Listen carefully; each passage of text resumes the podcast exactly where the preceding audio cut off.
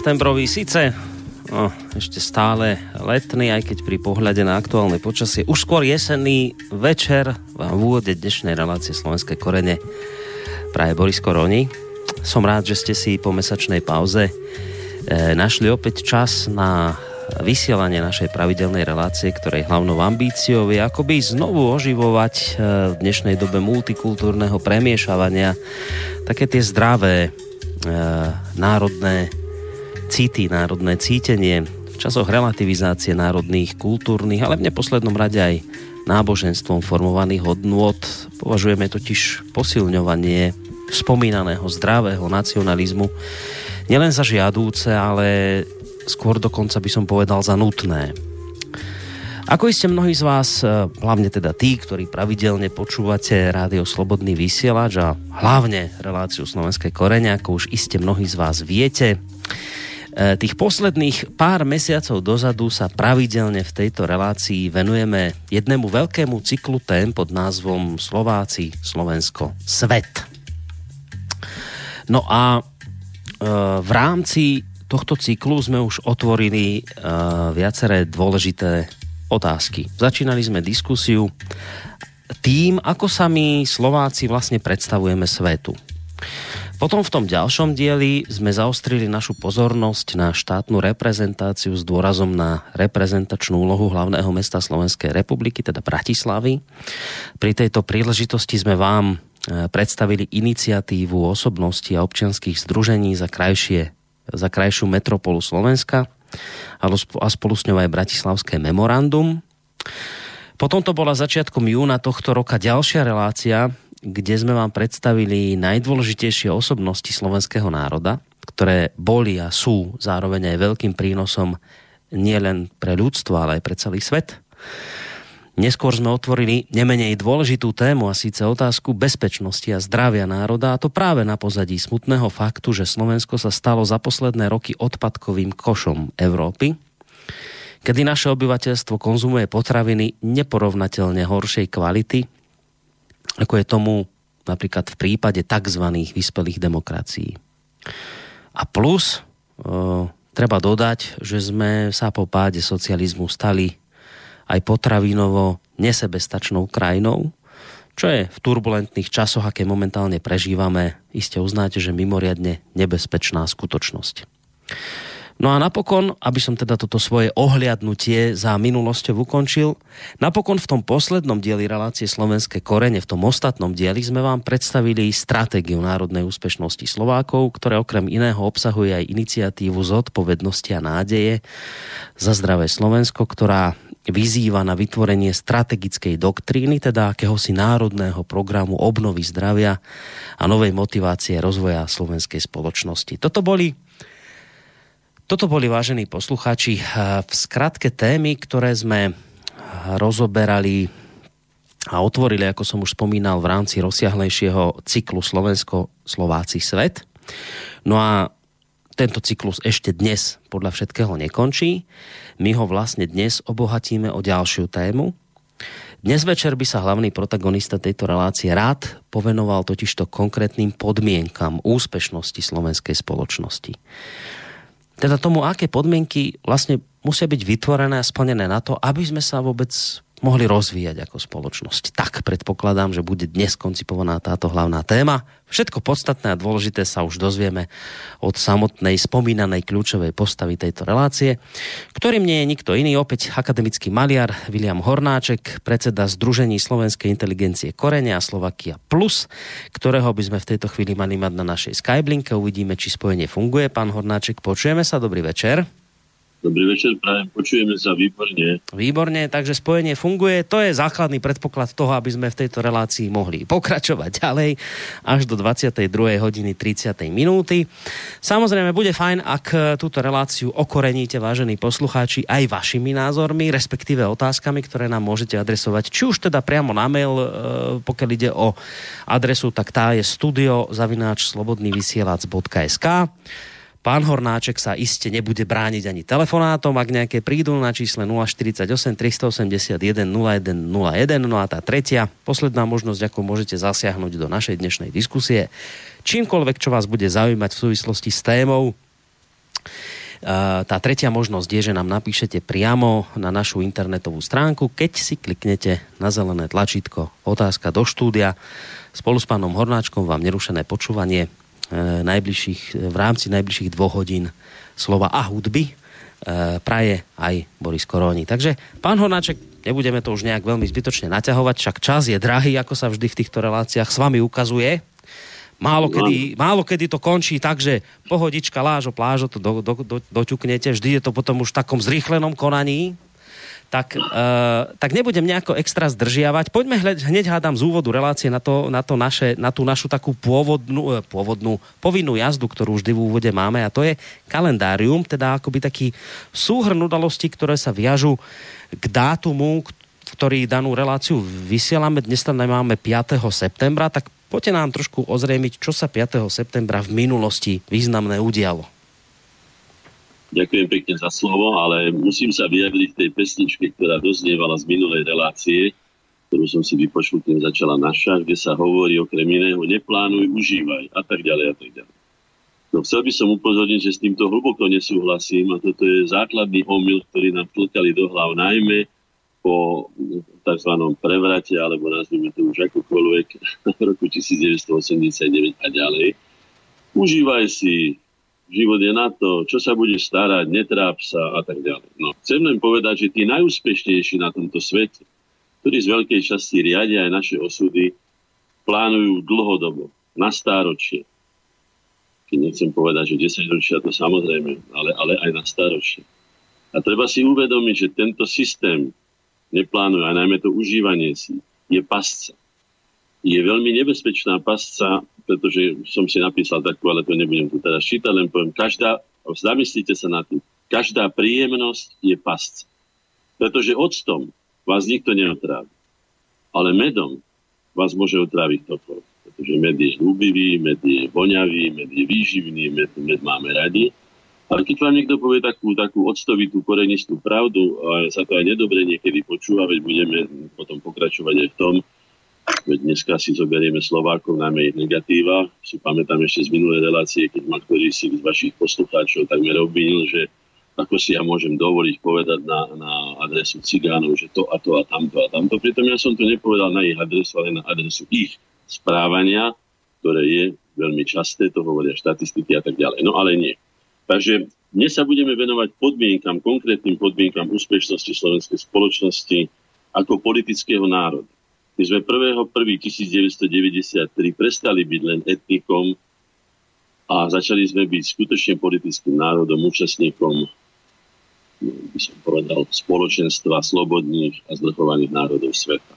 Je to veľmi významné, ale ako viete, ešte to nemáme dostatočne v krvi a veľmi si to niekto neúctieva, hoci všade na svete je deň, deň obnovenia štátnosti a suverenity ako hlavný sviat. No ale teda poďme, to bola len taká krátka poznámka tej pesničke.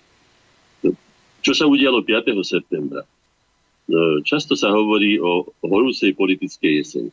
Ja som to už hovoril v minulých reláciách. My sme pripravili nie jednu takúto horúcu politickú jeseň. Je to zrejme zákonito za to preto, že v tom lete ľudia skutočne sa venujú viacej sebe, je to taká uhorková sezóna, každý oddychuje, deti majú prázdniny a tak ďalej, ale pripravujú sa veci, ako ten burčiak sa vraví, kým dozde na to víno, takže aj tu nás sa ukazuje, že pretože mám pomerne bohatý ten 5. september, tak ako niektoré, niektoré mesiace boli skutočne, niektoré dni boli veľmi chudobné, tak tento je bohatý. Poďme teda od začiatku. 5. septembra 1500 98 uhorský kráľ a rímsko-nemecký cisár Rudolf vyňal mestečka Pezinok a Svetý Jur spod právomoci zeme pána Štefana Ilešháziho a pozdvihol ich do stavu slobodných kráľovských miest. Čiže svojím spôsobom si ich tak, ako by som to prihral. Ilešházi to odmietol, čo viedlo k roztržke s cisárom, ktorá sa skončila osúdením magnáta na smrť a zhabaním jeho majetku. Trestu smrti sa vyhol útekom do Polska. O tie majetky prišiel. Vieme, že potom Rudolfa, e, myslím, že roku 1606 vystriedali jeho, jeho brat Matiáš a tak ďalej, pretože sa ukázalo, že už senior nie a tak ďalej. No, ale dokazuje sa tu aj to, že vlastne ten hlavný konflikt dejín je boj o moc. A každý si pomáha rôznymi spôsobmi a práve v tomto boji o moc veľmi málo čestnými, veľmi málo charakternými a tak ďalej. Poďme ďalej. 5. septembra 1673 v Bratislave začala činnosť mimoriadný súd pod vedením arcibiskupa Juraja Selepčeního Pohronca, ktorý bol namierený najmä proti protestantskej inteligencii. No, ten rok 1673 je rokom, je, je rokom, ktorý bol 10 rokov pred tým víťazstvom nad, nad Turkami, respektíve nad muslimami pri Viedni. No, treba to brať aj v tých dobových súvislostiach, že bolo treba sústrediť všetko, čo čo sa dá sústrediť všetky síly, pretože skutočne tá civilizácia európska, kresťanská bola veľmi ohrozená, už, už skutočne vysela na vlásku. A vtedy sa takéto správanie, že teda všetky, ktorí sú iného názoru ako tí, ktorí by mali byť zjednotení, e, sa trestajú, alebo respektíve sa, sa donúcujú k tomu. No. Pre mňa je to smutné, ja si spomínam z môjho pôsobenia v Národnej rade Slovenskej republiky, že som povedal v súvislosti eh, so zákonom o protikomunistickom odboji a tak ďalej a tak ďalej, že už nikdy sa nebudem podielať na kopaní zákopov medzi Slovákmi. Sám si uvedomujem, ako sme teda parcializovaní, či nábožensky, či regionálne, rôzne, pomaly na horný a dolný koniec a rôzne rodové záujmy, tak ja som si povedal, že Slovensko sa skutočne musí v tých základných veciach zjednotiť a preto som sa takto správal. Aj toto ma mrzí. Som, ako sa, som už povedal viackrát, som kresťan katolík, ale protestanti sú moji bratia, spoluverci, ako sa povie. Je škoda, že sme si takto vyrovnávali svoje účty, ale zase na druhej strane treba prihľadnúť aj na tú dobu, ktorá vyžadovala, aby sa zjednotilo všetko, pretože tie známe tzv. stavovské povstania, ktoré pochádzali väčšinou zo Sedmohradska, ale aj z nášho územia, vieme Tekely a tak ďalej, Hrákocievci, tak bolo treba zjednotiť a niekedy sa na to používajú tento spôsob. V roku 1722, 5. septembra, Mestská rada v Trnave dala, dala nahradiť všetky slamenné strechy pevnou trytinou, aby sa predišlo požiarom. S týmto dátumom súvisí o 9 rokov, o 7 rokov neskôr tiež 5. septembra mesto Skalica, ktoré toto neurobilo opatrenie, mesto Skalica vyhorelo a od ohňa ostalo ušetrených iba niekoľko domov. Tak toto by som zase uviedol, kde sa máme poučiť, že skutočne pragmatické a praktické veci, ktoré pomáhajú ľuďom pri ochrane ich, ich hodnot a životov a tak ďalej, to si treba vážiť, takéto výročia, dalo by sa povedať, že pokojne by to mohli eh, tí, tí Trnavčania aj oslavovať tento 5. september, lebo to bol veľmi rozumný a múdry, múdry ťah tých hradných pánov. Poďme ďalej. 5. septembra 1729 na Mijavie vypula vzbúra s náboženským motívom. Zbúrené obyvateľstvo vyhnalo stoličných úradníkov ich vojenský sprievod, keď prišli na Mijavu zatknúť odpadlíkov od katolíckej cirkvi. E, Mijavský evangelický kňaz Daniel Trman bol však za údajné podnecovanie vzbúry obžalovaný, osúdený na doživotie. A pokiaľ viem, myslím, že aj zomrel práve v Bratislavskej väzenci. No tak toto patrí, ja znovu opakujem, pre mňa tým smutným veciam, pretože tým môjim, nechcem povedať, celoživotným, ale vtedy, odkedy som vo verejnej službe, kedy som sa stal predsedom Koreňov v roku 1990, sa snažím zjednotiť všetky národné síly, už nech majú akékoľvek farby a povedal by som, že ten, kto to dobre myslí so Slovenskom a chce slovenskému národu pomôcť, je jeho súkromnou vecou, či je katolík alebo evaník. Považujem to skutočne za súkromnú, intimnú vec, takisto ako pohľavnú orientáciu, či iné veci, názory filozofické či náboženské. To považujem, myslím, že tu by sme mali zostať no, ako slobodní a to už ľudia nech si rozhodnú sami. Oni si to nakoniec odpovedia pred svojim svedomím, aj možno pred inými inštanciami, podľa toho, čo to verí. Poďme ďalej. 5. septembra 1848 Michal Miloslav Hoďa vydal vo Viedni manifest slovenskému národu, kde odsúdil maďarskú nespravodlivosť a rozpínavosť a vyzval Slovákov do boja za občianskú národnú slobodu, za kráľa a slovenský národ, ako je to napísané na tej známej zástave, za kráľa a národ slovenský. Tento manifest bol prezvesťou septembrovej výpravy dobrovoľníkov, ktoré sme mnoho hovorili, ktorá je skutočne významná, ktorá bola s tým slovenským povstaním, ktorá sa začala o 12 dní po jeho vyhlásení. Chcel by som sa pri tejto osobnosti na chvíľku zastaviť. Michal Miloslav Hoďa, ako vieme, keď prišlo k bojovým udalostiam, tak odišiel nezúčastnil sa na tej vojenskej časti. Ja som to napísal v jednej básni Štúrovcom v tom zmysle, že nemohol vidieť krv.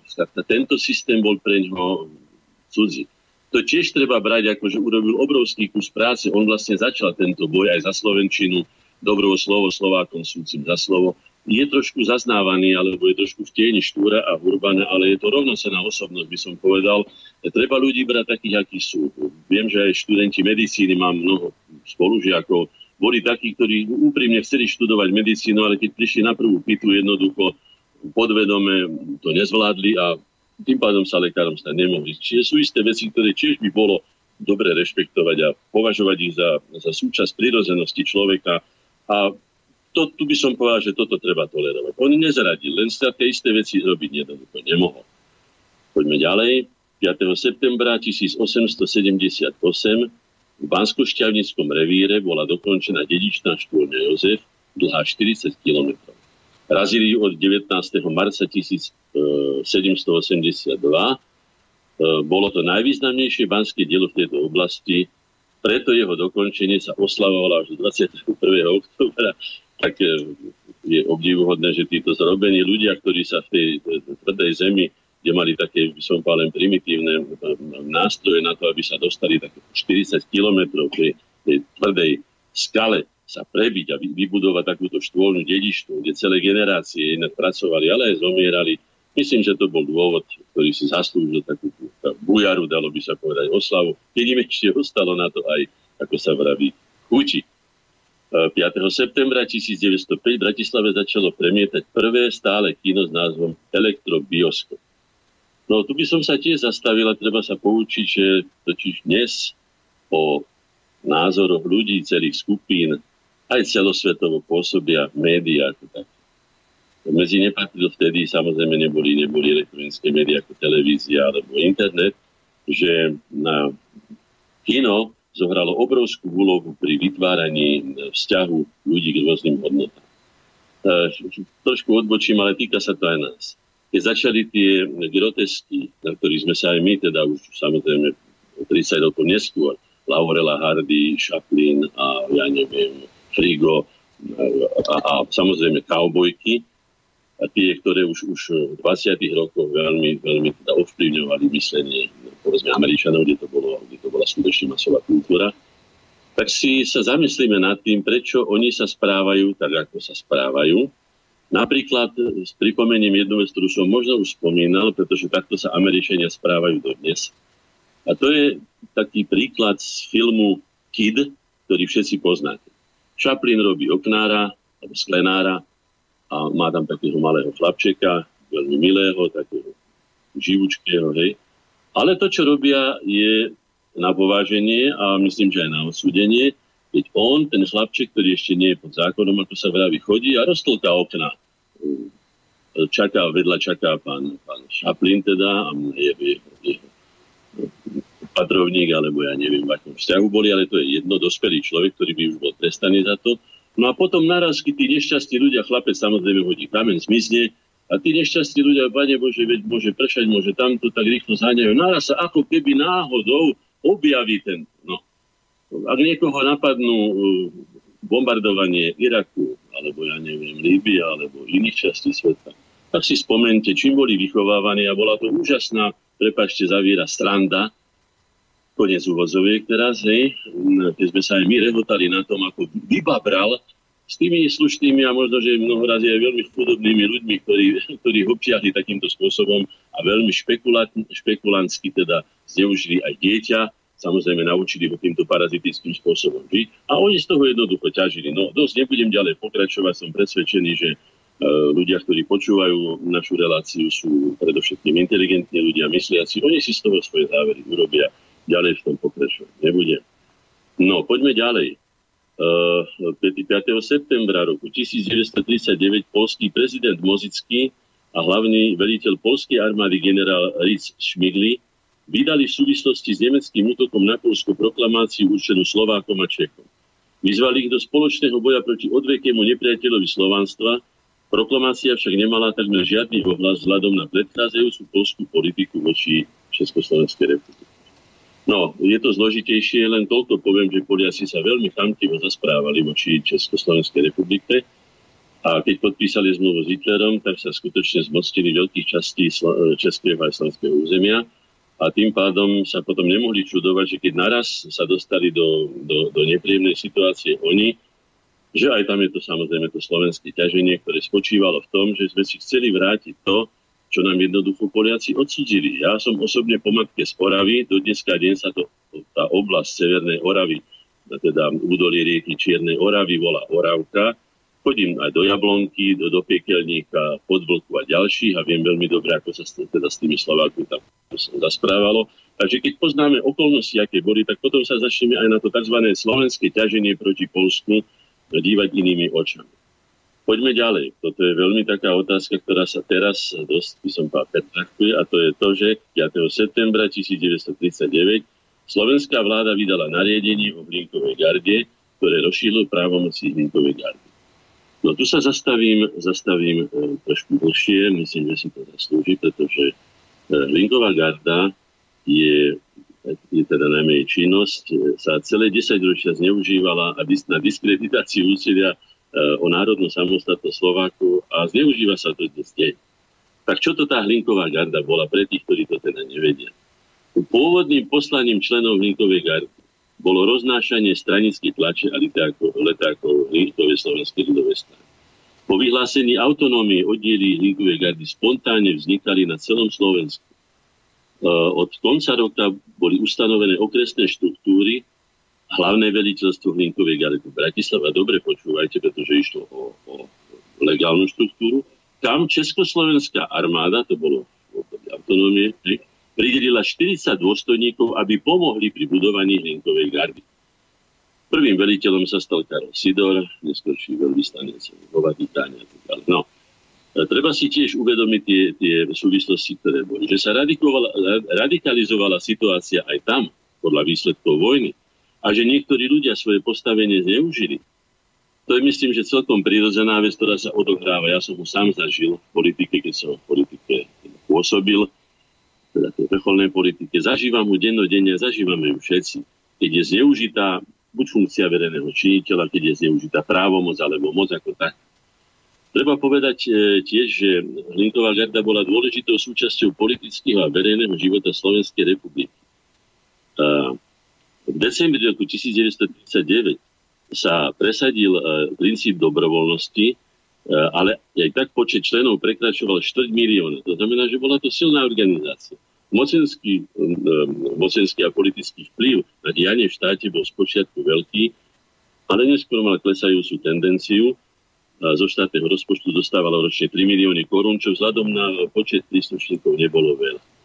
Z príslušníkov HG, teda Hlinkovej gardy, sa vytvorili oddely dobrovoľníkov, ktoré sa zúčastnili aj na bojových akciách v marci roku 1939 počas Homolovho puču. To viete, keď teda bola um, internovaná časť slovenskej regulérnej autonómnej vlády, boli zastrelení niekoľkí občania Slovenskej republiky, teda ľudia na Slovensku. A v malej vojne s Maďarskom sa zúčastnila tiež Linková garda aj na ťažení proti Polsku v septembri 1939. Najmä teda v tej malej vojne zohrala veľmi, veľmi pozitívnu úlohu, kde sa tí ľudia obetovali, pretože to boli len zbežne, by som povedal, vysvičení ľudia. A po vykúpnutí SMP dobrovoľníci vytvorili POHG, čiže pohotovostné oddiely Linkovej gardy a polné roty, ktoré boli po doplnení povolanými brancami aj zajatými príslušníkmi postaleckej armády, aj zbehnutými partizánmi, mali asi 5000 ľudí, vykonávali strážnu a poriadkovú službu. Tu nás sa dostávame k tomu, čo býva najväčším predmetom kritiky. Treba si uvedomiť, že Slovensko vyhlásením, alebo teda vznikom Slovenského národného povstania, už nebudem hovoriť tzv. ono bolo takto nazvané, to je, by bolo na celú reláciu, nebudem sa do toho v tomto zmysle miešať, ale chcem povedať, že bola to občianská vojna.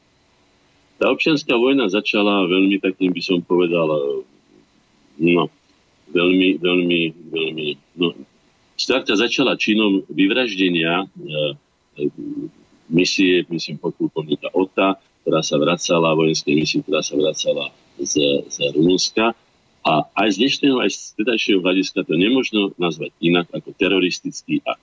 Bolo to na priamy príkaz generála Velička, alebo neviem, či bol generál, to prepačte, to neviem presne, ale teda bol to jeden z tých eh, partizánov zhodených, alebo teda z velenia, tzv. kievského vedenia.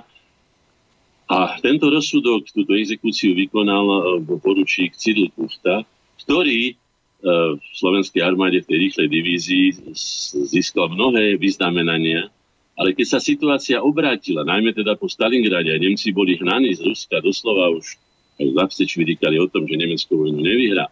A dnešné dokumenty priamých účastníkov, ktorí prežili vojnu, aj Nemcov ako takých, hovorí jasne, že už chceli vojnu skončiť, videli, že to nemá zmysel a tak ďalej.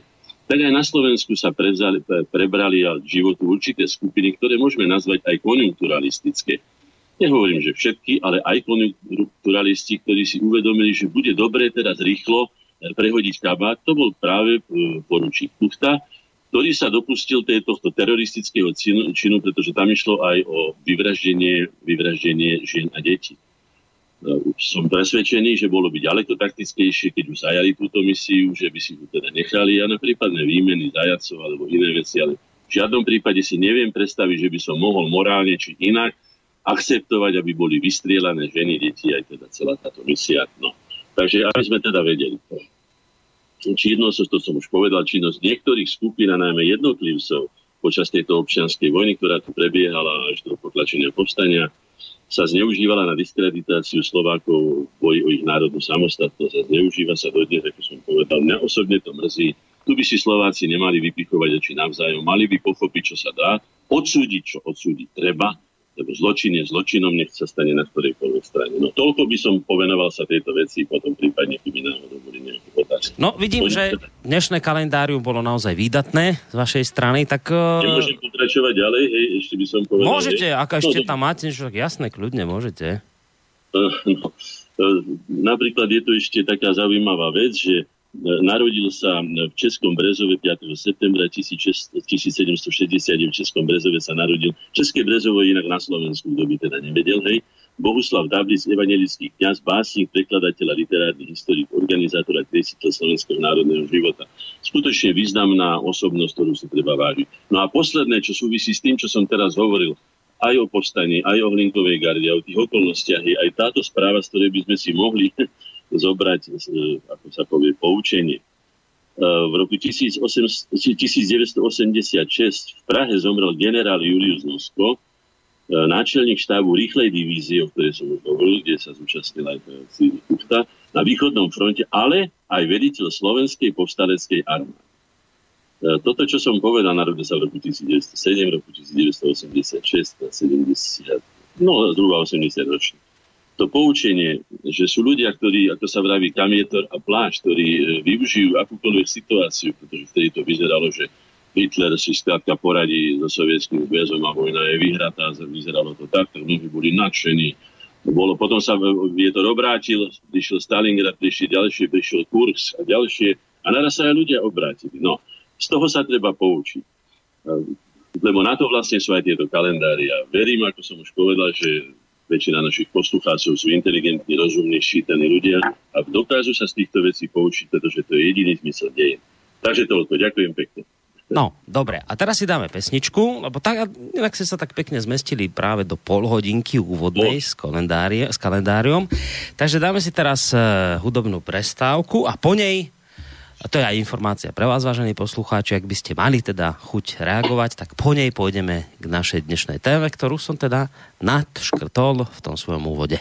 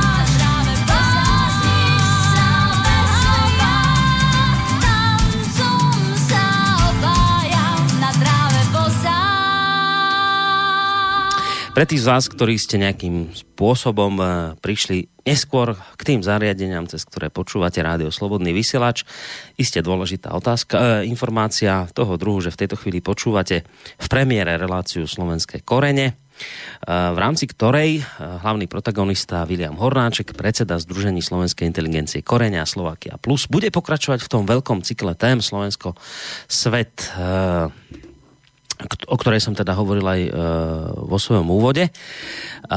Bude teda v tomto veľkom cykle pokračovať dnes e, témou e, podmienky úspešnosti slovenskej spoločnosti. Takže ak budete mať k téme, o ktorej o malú chvíľu bude hovoriť a ktorú pán Hornáček otvorí. Ak budete mať nejakú otázku, nejaký názor a jedno, či to bude súhlasný názor, nesúhlasný názor, môžete nám ho adresovať na maili studiozavináčslobodnyvysielac.sk na telefónom e, čísle 048 381 0101 alebo na našej internetovej stránke keď si kliknete na zelené tlačítko otázka do štúdia. Ja som, pán Hornáček, v tom úvode prešiel tak veľmi v rýchlosti tie uplynulé diely, relácie, ktoré práve spadajú pod spomínaný cyklus Slováci, Slovensko, Svet. No a dnes teda e, by ste to radi e, akoby obohatili o ďalšiu tému, konkrétne už spomínané podmienky úspešnosti slovenskej spoločnosti, tak kde, čím túto tému dnes začneme? No predovšetkým by sme mali napojiť na to, čo sme bolo, pretože nie všetci samozrejme pozerajú a počúvajú to teda aj to, tak len v stručnosti chcem povedať. Tým kolektívnym stratégiám a Slovensko je teda kolektív ako národ, to je veľký 5,5 miliónový kolektív, politický národ dnes. Sme hovorili o tom, že existujú základné typy stratégií a to je stratégia K a stratégia R. To je medzinárodne uznané. Ja som nazval to K ako, ako korenista alebo kvalitná by som ju nazval a R ako riziková.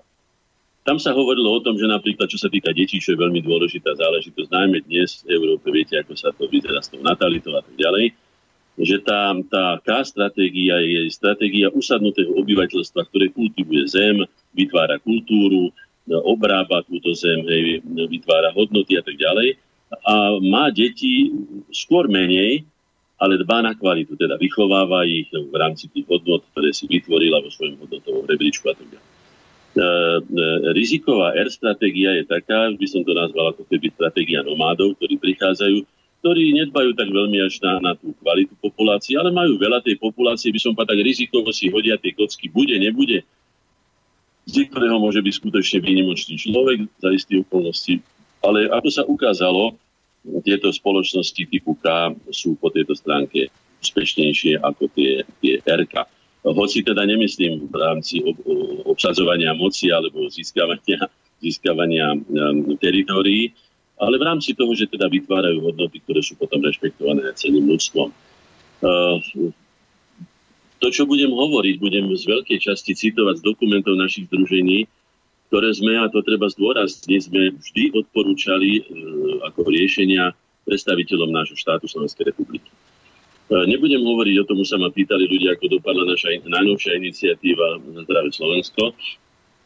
Zatiaľ máme jednu správu, že jeden z jej protagonistov, pán profesor Hrušovský, bol prepustený zo svojho miesta vedúceho internej kliniky na, na, na Kramároch bez udania dôvodu, respektíve z udania falošného alebo nepravdivého dôvodu, neopodstatneného, že neurobil služby na august, hoci to nie je úloha prednostu, bol prednostom tejto kliniky, ale je to úloha, úloha primára, teda jeho zástupcu. A skončilo to tak, že hoci za toto bol odvolaný pán profesor ako prednosta, ktorého nie je povinnosťou tieto služby robiť, tak bol prijatý jeho zástupca, ktorý to mal urobiť a stal sa prednostom a to pán, myslím, že Demeš, myslím, že brat toho známeho Demeša. Ďalej to nebudem mm. rozvázať, je to ako informácia, takže veľmi ľúto, že si to nevšimol zatiaľ ani pán minister, že si to nevšimol nikto, ale toto je jediné, čo ma osobne zarazilo. A nie je to prvý raz, čo sme sa za naše snahy vylepšiť situáciu, ktoré nakoniec, ako som povedal, lekári sa pridali, e, vytvorili si sú, ja som to minule citoval, v dobrej viere. Nož ale keď budú takto odmaňovaní takýmto spôsobom, tak a nebudem ďalej v tomto pokračovať, ideme teda ďalej. A my sme ponúkali veľmi významnú stratégiu e, už dávnejšie, v roku 2007 na našej konferencii e, poučenia z minulosti a perspektívy našej budúcnosti, kde bol prítomný aj vtedajší podpredseda vlády pre vedomostnú spoločnosť, pán Šaplovič. a v ktorej sme navrhli vláde a vôbec orgánom, samozrejme všetkým ako akadémia, veda, všetkým inštitúciám, tak ako to bolo teraz v našej iniciatíve za zdravé Slovensko, národný program pozitívnej motivácie slovenskej spoločnosti, motivácia, aktivácia, inovácia. No, prečo to takisto mlčaním, e, nikto si to nevšimol, nikto v tom ani nepokračoval, hoci som presvedčený, že v roku 2007, či to 10 rokov vlastne, by sa nám nesmierne táto stratégia zišla. Veľmi by sa nám zišla. Vieme veľmi dobre, ako nám odchádza mladá slovenská inteligencia. Ako sú mnohí ľudia demo, demotivovaní, ako som povedal v iných prípadoch, dokonca až demoralizovaná je slovenská spoločnosť. Ako je lahostajná, ako je atomizovaná, je sebecká a tak ďalej, teda ako osobnosti a tak, osoby, ako jednotlivci. No. Tak teraz sa budem zaoberať, keďže minule som spomenul tie švajčiarske cnosti a vlastnosti, a, a, a, a systém hierarchie hodnot, usporiadania a poradie hodnot ako základ úspešnosti.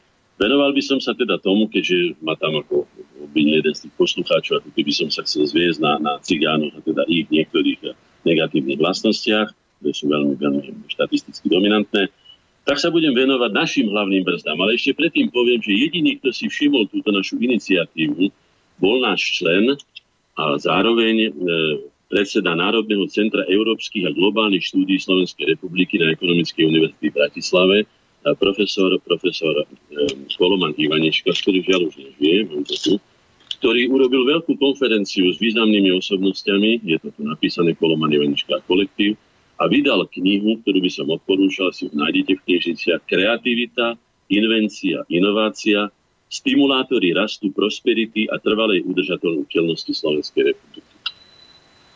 No, takže nepadlo to celkom, ako sa povie, na neúrodnú pôdu, ale tí, čo to mali urobiť a mali sa tomu venovať, samozrejme v spolupráci s takými autoritami ako Koloman Ivanička a ďalší, ktorí sú v tejto, veľmi zaujímavé publikácii uvedení. No.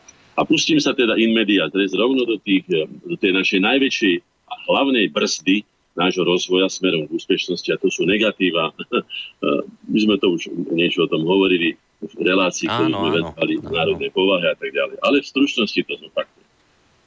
Mám to napísané ako aktuálne dvojdesatoro. No odpichujem sa od tých našich kresťanských tradícií, že teda desatoro, no, tak je, toto je dvojdesatoro. Tých negatív máme viacej. Zdá sa teda z môjho hľadiska, ešte znovu zopakujem, že naše základné heslo je náročnosť, kritickosť, tvorivosť. To znamená, že ja som teda skutočne kritický a najmä voči vlastným, pretože na tých mi záleží, tak ako keď deti doniesli moje, ja neviem, nejakú známku zo školy a povedali, že aj Zuzka, aj Ferko, aj Miško mali to, takú známku, tak som im povedal, že tí ma nezaujímajú, pretože oni nie sú moje deti, za ne nie som priamo zodpovedný za ich výchovu, ale oni ma zaujímajú. To znamená, že tí Slováci dostanú toho určite viacej ako tí cigáni, ktorí sa tam sťažovali nejakých. No, poďme ďalej. Tak teda poprvé, nízka náročnosť k sebe, k životu a svetu, tzv. falošná skromnosť, a slabá ambicioznosť raz vyššej kvality. Dokonca by som to nazval až ústievanie priemernosti. A to je dobré, a čo ťa nepáli, neháza, nechaj to tak, a však sa to nejako ukáže a vyvrbí, a neviem. Nebudem to ďalej hovoriť, lebo znovu opakujem, predpokladám, že mám partnerov inteligentných, oni si z toho tieto, tieto veci odvodia. Po ďalšie, slabé sebavedomie vyplývajúce z nedostatočného poznania zmyslu našich slovenských dejín a ochota dať si vnútiť vinu na vinu od cudzích. Napríklad aj ten fašizmus alebo za komunizmus. Povedal som to, zopakujem to v stručnosti. Žiadnu z rasistických alebo segregačných ideológií Slováci nevyvinuli, ale boli obeťou všetkých. Boli na nás vyskúšané a potom samozrejme v krízových obdobiach, ako som už povedal, či to bola tá občianská vojna alebo iné veci, sa tieto neduhy jednoducho prevalili, tak ako je celkom prirodzené a ľudia v zmysle základného kudu živej hmoty, kudu seba záchovy sa zachraňovali ako vedia. No.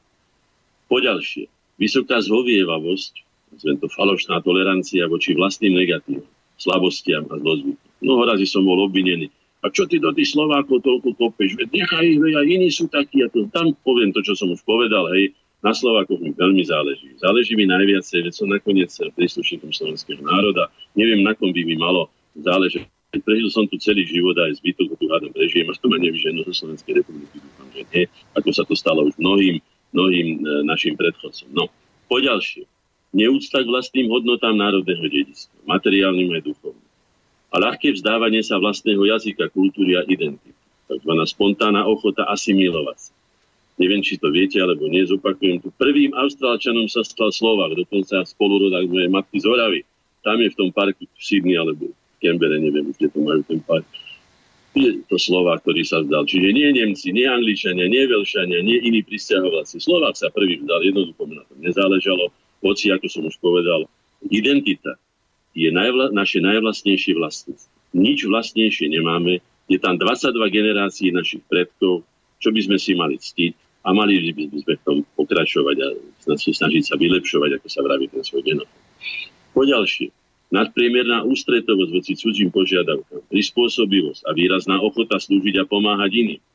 Aj to umožňovanie cudzích vyskúšať si na nás svoje experimenty. No, to sa týka Slovanov vo všeobecnosti, ale to, na to nemáme čas, aby sme to rozoberali do dôsledku.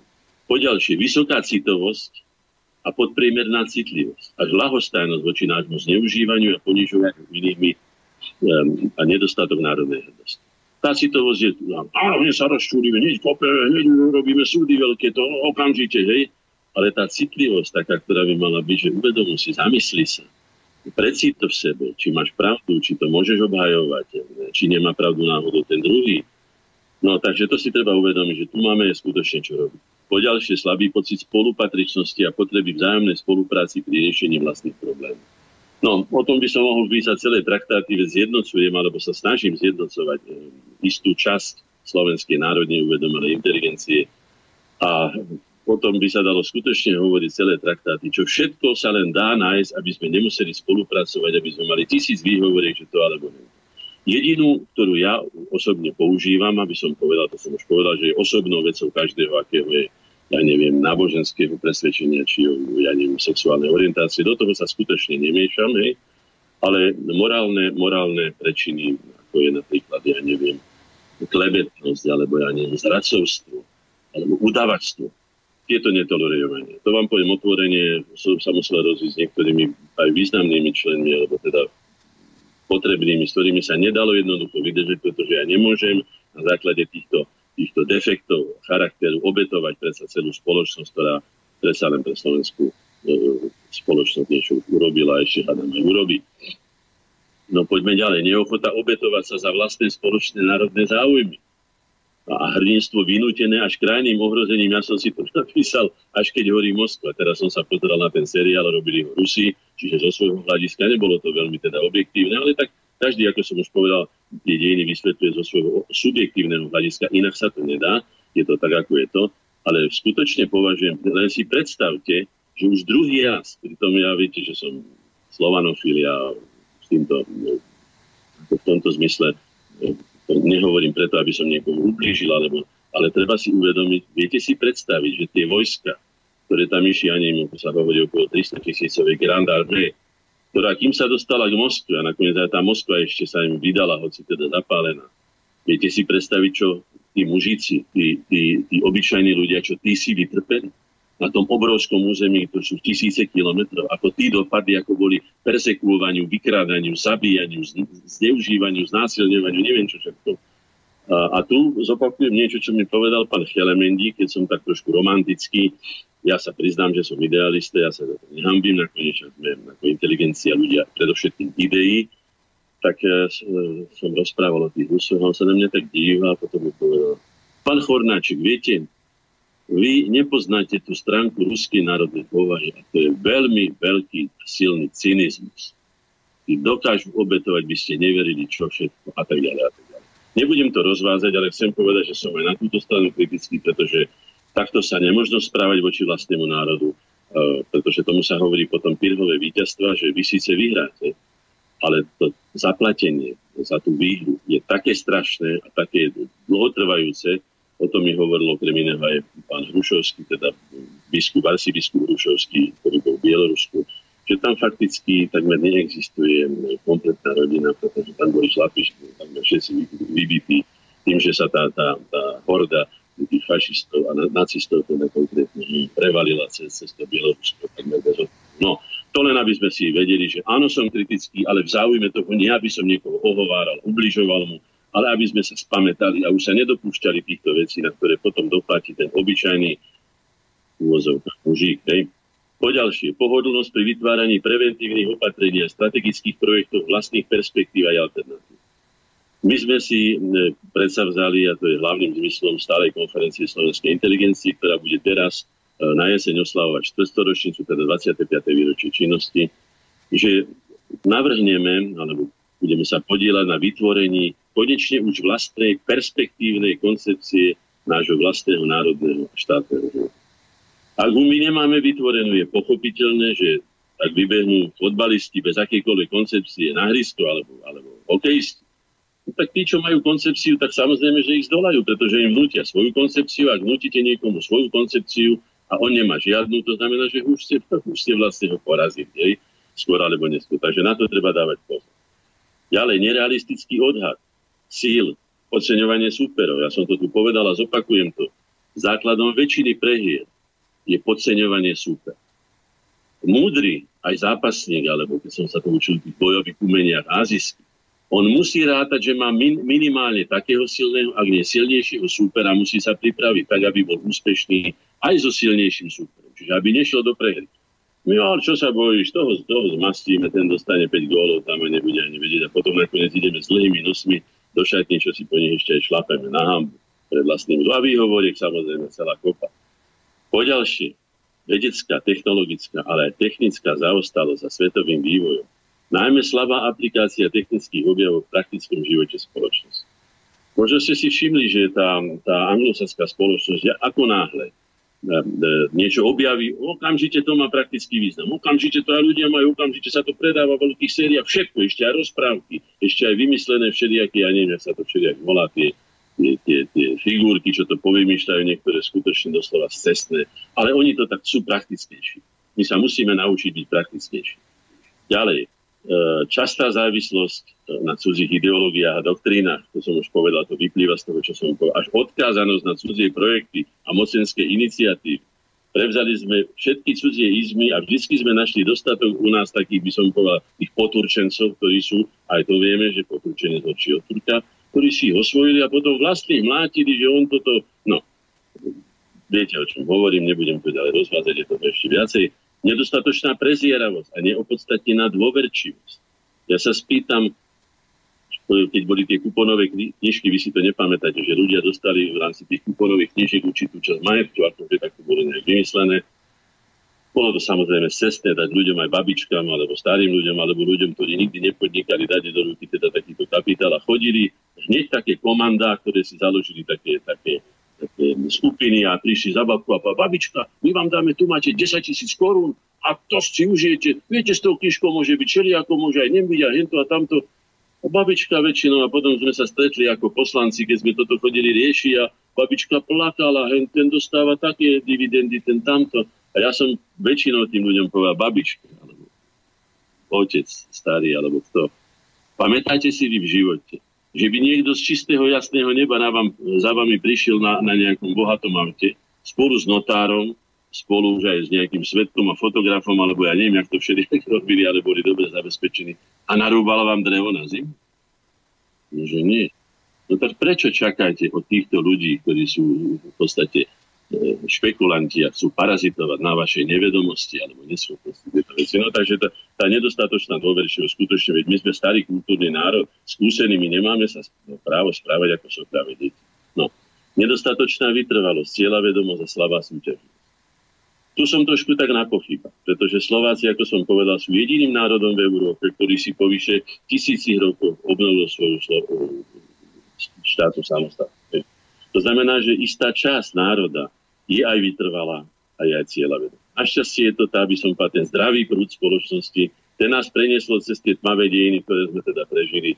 Takže tu nie som celkom taký istý, ale predsa len nikdy nezaškodí, keď je človek ešte vytrvalejší, ešte cieľavedomejší a súťaživejší, pretože my sme jednoducho takí, akí sme. No.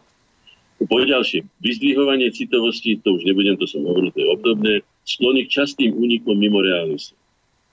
Áno, často sa utiekame k mystike, a ochota uctievať aj cudzie božstvo. Aj to sme tak. Ja si spomínam na kniežaťa Vladimíra, ktorý keď si zobral, že tam je tá christianizácia vlastne Kievskej Rusy, keď si zobral princeznú Byzantsku, čo bol politický sobaš, to bol obchod, sme povedzme si otvorení. ako na dôkaz toho, aký on je hneď kresťanom, tak nechal povláčiť a porozbíjať všetky tie naše idoly, alebo, alebo teda tie, tie totémy a to všetko. Čo bola vlastne naša národná mladosť? My sme si to mohli pokojne nechať. Ja neviem, prečo by sme to mali búrať. Mohli by sme, áno, dobre, ale, ale no. Takže aj toto si treba uvedomiť a to unikanie. Koľko razy som videl ľudí, ako tlačia pod krížom, ako, ako si bijú hlavu, ako neviem, čo všetko prosia. A ja samozrejme proti tomu nemôžem nič povedať isté človek potrebuje tento druh duševnej hygieny, opory, aj v tom, v tom reálnom svete, najmä keď tento, ale predovšetkým, myslím, že niektorý z ruských cárov to povedal, teraz si nespomeniem, ktorý, a povedal to úplne presne, natvrdo, surovo, ale pravdivo. Jediným priateľom Rusov sú ruská armáda a ruské lodstvo. Dneska by dodali ešte samozrejme kozmické siete. Aj tu si treba uvedomiť. Tvoji najbližší priatelia sú pravá a ľavá ruka, sú, sú na tvojich pleciach, s nimi a tvoja vlastná hlava. No. Tak tým, bez toho, aby som niekoho chcel uraziť, samozrejme, ale predovšetkým povne sa iniciatív. Poďalšie už som pri konci neochota rešpektovať vlastné prirodzené autority. Aj u nás veľmi platí, u nás špeciálne, že u nás doma nie je nikto prorok. Vieme, ako sme sa správali ku vlastným ľuďom, ktorí veľká časť musela emigrovať dokonca pre svoj názor na politický či iný chcela emigrovať. A veľká časť tvorivého potenciálu slovenskej spoločnosti je žiaľ za morom alebo za oceánmi a tak ďalej. Čo si my nemôžeme dovoliť. Je to vylúčené, aby sme si my ako vtedy 3 miliónový národ, dneska 5, toto dovolili. Po 18. neprajnosť a závislivosť voči vlasti. Už teda neprajnosť a závislivosť vládne všade. Keď som si pozrel seriál um, Prekliatí kráľovia, kde bolo išlo tú storočnú vojnu medzi, medzi Francúzskom o francúzskom a anglickom, ktorú vlastne vyprovokovali neuspokojení francúzi, ktorí emigrovali do, do Anglicka a potom štvali proti vlastným a tak ďalej, ktorá stala nesmierne množstvo e, jednej a druhej krvi, ale teda tie francúzske, lebo to vyprovokovali. Tak nie je to sú len naše vlastnosti. Tu by som sa ospravedlnil, aby to nepovedal, že len na Slováko, ale treba sa zbaviť čo najviac. A keď ten niekto je prospešný pre spoločnosť, tak mu doprajme ak teda pomohol, ak vymyslel, vymyslím si nejaký liek alebo niečo, tak mu poďakujeme, dajme mu aj niečo, čo si zaslúži.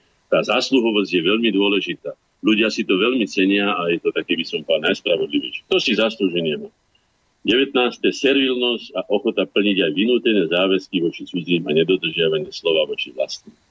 Tu som sa toho, tejto kaše horúce najadol dostatok, viem o tom, som povedal, mnohými som sa musel rozísť.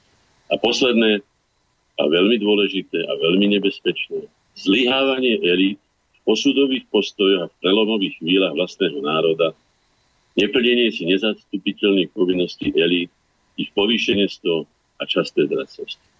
Nož tak toto je, myslím, že dostali tí Slováci na kožu, teda aj ja, samozrejme, ja sa si nevyčlenujem, ale nie preto, aby dostali na kožu, ale aby pred, začali rozmýšľať, ako sa hovorí, zdravým rozumom, aby sa poučili z historických skúseností, aby sa vyvarovali toho, kde sme prehrávali, kde sme najviac trpeli, čo sme si spôsobili mnoho sami. No už takže toto by som povedal a teraz asi by bolo treba dať nejakú No ja, ako sa bežne v týchto reláciách stáva, ja vám teda čo najmenej chcem do, do tohto všetkého, čo hovoríte, zasahovať, ale prišiel tu jeden mail od Mareka, ktorý píše, že je vám teda vďačný za vymenovanie týchto kritických vlastností Slovákov. Je fajn, že si to takto pojeme do vlastných radov, no ale jeho otázka znie, že či by ste mohli pomenovať aj príčiny, prečo je tomu tak. Takto končí jeho mail. Ja by som možno ten jeho mail trošku ešte akoby rozšíril o tú svoju otázku.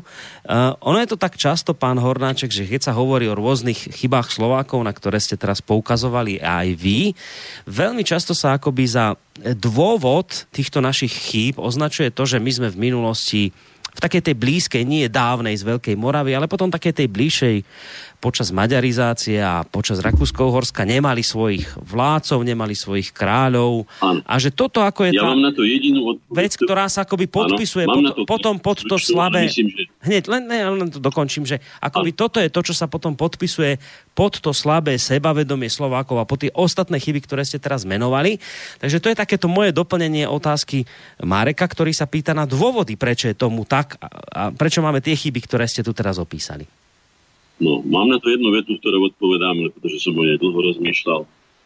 Poviem vám tak.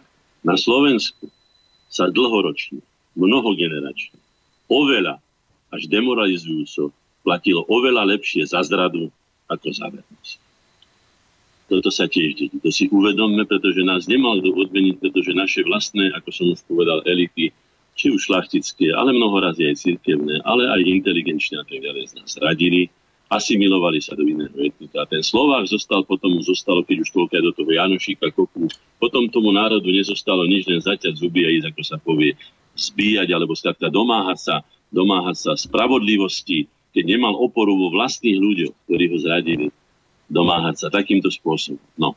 Takže tu je ťažko, ako sa vraví, odsudzovať. Ja som to ani nepovedal, ako ja som sa neodsudzoval za tieto, ale som len povedal, pozor na to, to sú naše nedostatky, naše mínusy, naše chyby. E, uvedomme si ich, ak ich príjmeme, snažme sa ich napraviť a budeme určite úspešnejší. Takže takto to chápem. Je to preto, že tie dejiny boli také, aké boli. Veď si uvedomte, že iné národy to už dávno vzdali. Ani jeden národ, dobre počujete, veď tu bol silný národ, keď som hovoril o tej storočnej vojne a tak ďalej. Napríklad Burgundiania, hej, ktorí mohli byť vedúcim národom, sa to mohlo dneska volať Burgundsko, nie Francúzsko. Hej. Jednoducho to vzdali. Vytlkli sa po vojnách, akože tiež sa asimilovali, čiže nie je to len celkom naša záležitosť, ale u nás ako málo početného národa si musíme dávať na to veľký pozor, pretože už iné národy, mnohé nad nimi sa zatvorila zem a zmizli, zmizli zo živej No, čiže, čiže vlastne musíme, ano, za, svoje reálne musíme za tými dôvodmi e, tých negatív, o ktorých ste hovorili, proste hľadať minulosť, že je to v tej histórii zakodované. Ale najmä zradou vlastných, znovu opakujem, zradou vlastných vlastných elít, ktoré mali viesť ten národ a mali sa teda oni postaviť. Nie, oni sa radšej asimilovali a tak ďalej, akoby. No, hmm. dobre, tak to. Dobre, no tak to je vlastne k tým našim chybám. Ano. No a my by sme sa ale dnes teda mali baviť o, o podmienkach úspešnosti Slovenskej Môžem teda pokračovať ďalej? Môžete samozrejme, teda dobre. o tom, že... Dobre, Položím tak... základnú otázku. No, dobre, však poďte, no. Áno. To by nechcel byť úspešný. Myslím, že každý zdravý subjekt, normálny, ktorému to nešíbe v hlave, ale skrátka rozmýšľa zdravým rozumom, chce byť úspešný. To je prirodzené. Čo sú podmienky toho, že úspešný môže byť iba zdravý subjekt, to som rozoberal minule, samozrejme zdravý po každej stránke. Nielen po fyzickej, ale aj po duševnej, kde je to sebavedomie, sebaistota, cieľavedomosť, ambicioznosť, zdravie morálne, tam je jeho hodnotový systém a hierarchia, aj politický systém a režim, aj tam si treba povedať. Hej. Potom zdravie sociálne, to znamená, že aspoň aká taká spravodlivosť, hovoril som o tej zasluhovosti, aby skutočne ľudia nemuseli odtiaľ to utekať, pretože všetci mu závidia, že on vymyslel, ja si vymyslel penicilín, to nie, ale niečo vymyslel, hej. A naraz by mohlo sa mať lepšie, tak už urobme všetko, ako sa hovorilo, že keď, je, keď mi zdochla koza, tak nech susedovi zdochnú štyri. Už ani nie dve a všetko, hej. No tak pozor na toto, nás je skutočne málo, mali by sme si uvedomiť. Tamto sociálne zdravie to sú predovšetkým vzťahy medzi ľuďmi. Ja som to povedal už viackrát, ale zopakujem to. Za jediné, za čo človek do dôsledku zodpoveda. Určite nie za, ja neviem, vzťahy medzi vesmírom a zemou, alebo jak, tam sa môžeme podielať nejakým promilem, ale predovšetkým plne zodpovedáme za jedny vzťahy a to sú vzťahy medzi ľuďmi tam my ako si, ako si ich e, nastavíme, ako sa budeme ku sebe správať, tak skutočne budeme žiť a takú perspektívu budeme mať. No a potom je to aj zdravie enviro, enviro, environmentálne, je teda toho zdravie toho prostredia, krajiny, zem, voda, vzduch.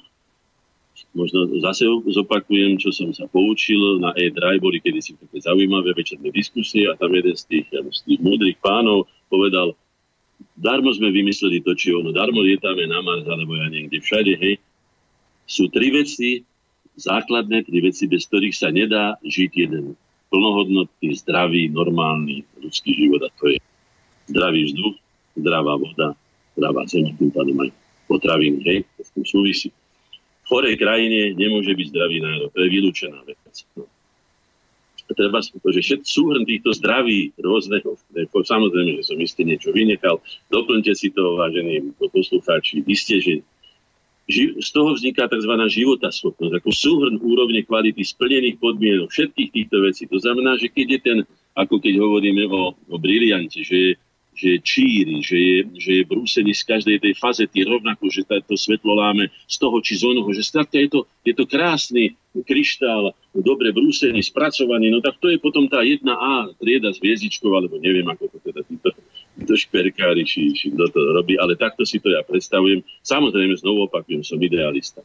Viem, že všetci takí byť nemôžeme, ja sám určite nie som taký, A, ale snažme sa o to. Človek musí mať určitý azimut svojho vývoja, musí niečo chcieť a čím vyššie si latku nastaví, aj keď nedosiahne celkom ten rod, ale tým, aj keď menej dosiahne, už je to vždy vyššie, ako keď si nastaví latku, ja neviem, na 2 cm, no tak čo s tým, hej?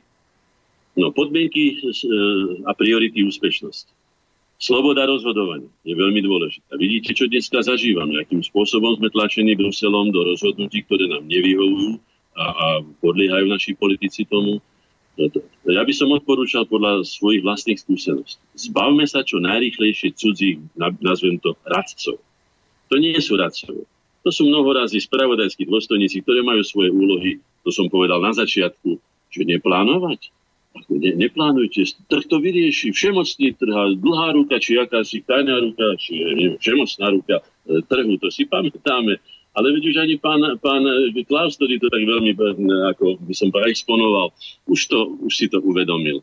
Ja si myslím, že to vedel aj vtedy, ale vtedy bol miláčikom pani Tečerovej, takže vtedy to spieval a bol obľúbeným týmto. Dneska aj euroskeptikom, pretože zistil, že chleba je všade o dvoch korkách a že, ako som to už mnoho razy povedal a trvám na tom, najlepším našim pomocníkom je náš vlastný zdravý rozum, keď čerpáme z vlastných životných skúseností, keď sme sa raz opálili na horúcej peci už to normálny človek dva razy nevie. Ale keď vám niekto bude rozprávať o tom, že aké je to, keď sa opálite na horúcej peci, tak už to nie je taká, už je to sprostredkovaná skúsenosť, čiže používajme vlastný rozum. No, ja pán, Hornáček, zažil...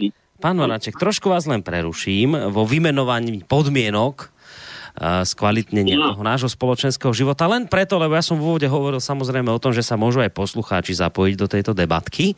A máme prvého poslucháča na telefónnej linke, tak skúsme dať trochu aj poslucháčom priestor. Príjemný dobrý večer. Počujeme sa? Haló? No, niekoho na telefónnej linke máme, ale ho nepočujeme. Halo, halo, no, počujem? Áno, áno, počujeme vás, nech sa páči. Áno, dobrý večer. Volá Jarmila z Kisuckého Nového mesta. Chcela by som vás oboch pozdraviť. Pán Hornáček, dovolte mi srdečne poďakovať vám za všetku čestnú, svedomitú prácu, ktorú tak uh, obetavo robíte dlhé roky pre slovenský národ. Pýtam sa vás, akú víziu má do budúcnosti naše Slovensko. Prosím, dovolte mi ešte povedať, ak vy by ste boli našim prezidentom, pán Hudio predsedom Bratislavského kraja a Slováci budú voliť jedinú alternatívu, ktorú máme, a to pána inžiniera Kotlebu, tak ja nádej mám. Ja vám za všetko ďakujem, budem vás počúvať. No, ďakujeme veľmi pekne. No, tak poslucháčka... Ja nebola, ale po tej perspektíve som už povedal, ale zopakujem to, pani Jarmila. Je to tak. Je to z veľkej časti. Isté, že sú veci, ktorými nás aj strašia. Ja o tom budem hovoriť, že teda sú tendenčné správy, aby ľuďom zobrali motiváciu. Padne meteorít, dojde ku klimatickým zmenám, uvaríme sa. Už môj malý vnúčik Filip to rozpráva, detko, a kedy už tá naša planéta vyhasne? A kedy už zhoríme od slnka?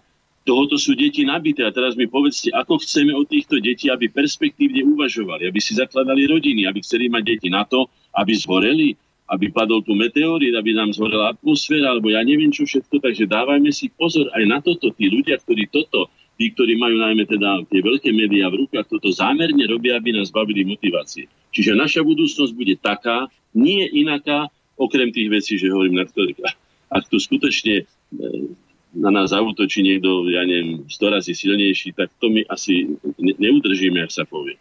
Ale nemôžeme takto žiť, veď sme už prežili kadejaké nájazdy, tu nás sme, tu na. To znamená, že bude taká, z veľkej časti taká, akú si ju sami urobíme. Ja som osobne v tomto, by som to úprimný realista, aj, aj k tomuto verím, tak ako som to povedal.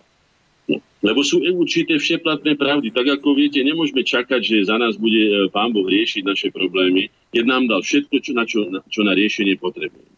Aj rozum, aj ruky, aj tela, aj, aj všetko možné, aj krásnu zem, tak si to riešme sami a už prestaňme ťahať Pána Boha za nohy, ako sa to často hovorí a riešme si to sami.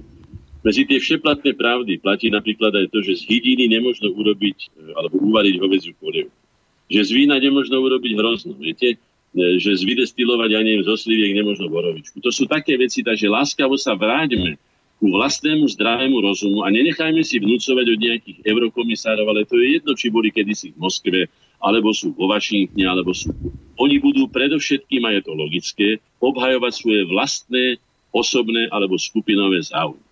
A prečo by nás robili konkurencie schopnými voči ním? No skutočne však to nie je nejaký charitatívny ústav. Tam sa bojuje o moc. Som už povedal, základným konfliktom dejín je boj o moc. No, myslím, že som to povedal ako všetko. Dobre, ja len ešte tak jednu vec, čo som tam zachytil od Jarmily, naznačila, že teda keby vy ste boli prezidentom, tak tam padlo také niečo, tam padlo, tak E, že no. tá by asi no, ju potešila odpoveď na otázku, že či by ste si vy takéto niečo vedeli predstaviť do budúcna. No, pozrite sa, ja som, kde som bol postavený do akejkoľvek úlohy, a väčšinou to boli úlohy, ktoré by som povedal neboli lukratívne, ale bolo ich treba urobiť. Ak horí dom, alebo ja neviem, sa dejú pôvodeň, alebo čo. Tam by sa človek aspoň môjho typu nemal pýtať, že či teda budem ja rozkazovať, či budem veliteľom hasičov, alebo ja neviem, ochrancov, alebo ja neviem, prezidentom, alebo čím. Jednoducho si zastane tú prácu, ktorú považuje. Ja osobne som to už na začiatku koreňov povedal, Pamätám si, bolo to v Šuranoch, na jednom z prvých stretnutí sedel tam predseda Matice Slovenskej, vtedajší pán Markuš, ale aj významné osobnosti ďalšie, e, ktoré sa neskôr aj vo verejnom živote e, prejavili na vysokých funkciách, kde som povedal tieto slova. Korene budú tým, čo bude slovenská spoločnosť, alebo Slovensko, alebo Slováci potrebovať. Ak bude treba, budú pieskom, vodou, vápnom, betónom, skalou, budú tým, čo bude slovenská spoločnosť potrebovať. Čiže nebojovali sme o moc a o postavenie alebo nejakú takú prestížnú vec, ale pomáhali tam, kde sme videli, že nám tečie voda do nášho člna, alebo ja neviem, kde nám horí dom, alebo kde nám tečie cez strechu. Takže toto je moja filozofia a nikdy som sa nevyhýbal ničomu, kde ma postavil život a snažil som sa to robiť spolu so svojimi, svojimi spolupracovníkmi a spolubojovníkmi, čo najzodpovednejšie a najčestnejšie. To je všetko, čo môžem. No, dobre, ja by som teraz navrhoval, keďže už tak máme hodnú polovicu relácie za sebou, tak ešte zhruba polka nám ostáva. Tak poďme my si teraz trošku zahrať, zase si odýchneme a potom po pesničke budete pokračovať vo vymenovávaní podmienok toho, čo teda splniť preto, aby sme sa mohli úspešnejšie uh, rozvíjať.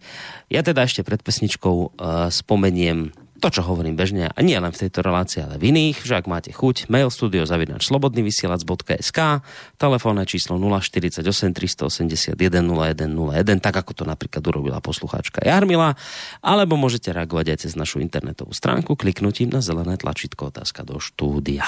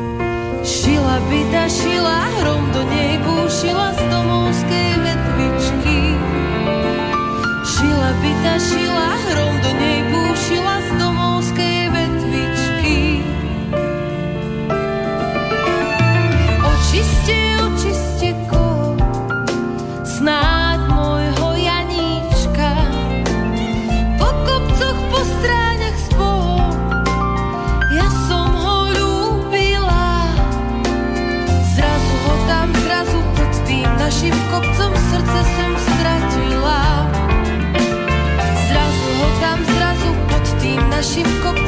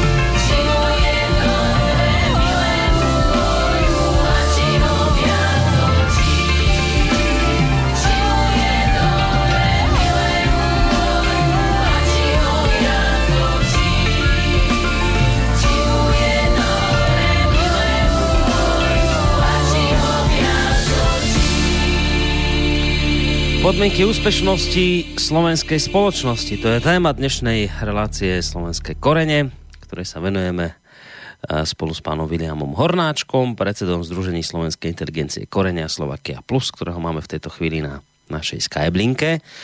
Už ste počuli od neho dnes večer niečo o našich vlastných chybách, teda kritika do vlastných radov, no a e, zároveň už teda aj nejaké tie podmienky zazneli úspešnosti slovenskej spoločnosti. Bude v tom samozrejme pokračovať ďalej. Ja len dodávam, že je to vlastne akoby ďalšia téma z rozsiahleho cyklu, ktorého sa, ktorému sa už venujeme aj hádam niekoľko mesiacov už dozadu, ten cyklus sa volá Slováci, Slovensko, Svet. No a dnes teda téma podmienky úspešnosti slovenskej spoločnosti, tak aby ste z toho stihli povedať čo najviac, pán Hornáček, tak pokračujte ďalej ohľadom tých podmienok. Už niečo zaznelo, ale predpokladám, že je toho ďaleko viacej.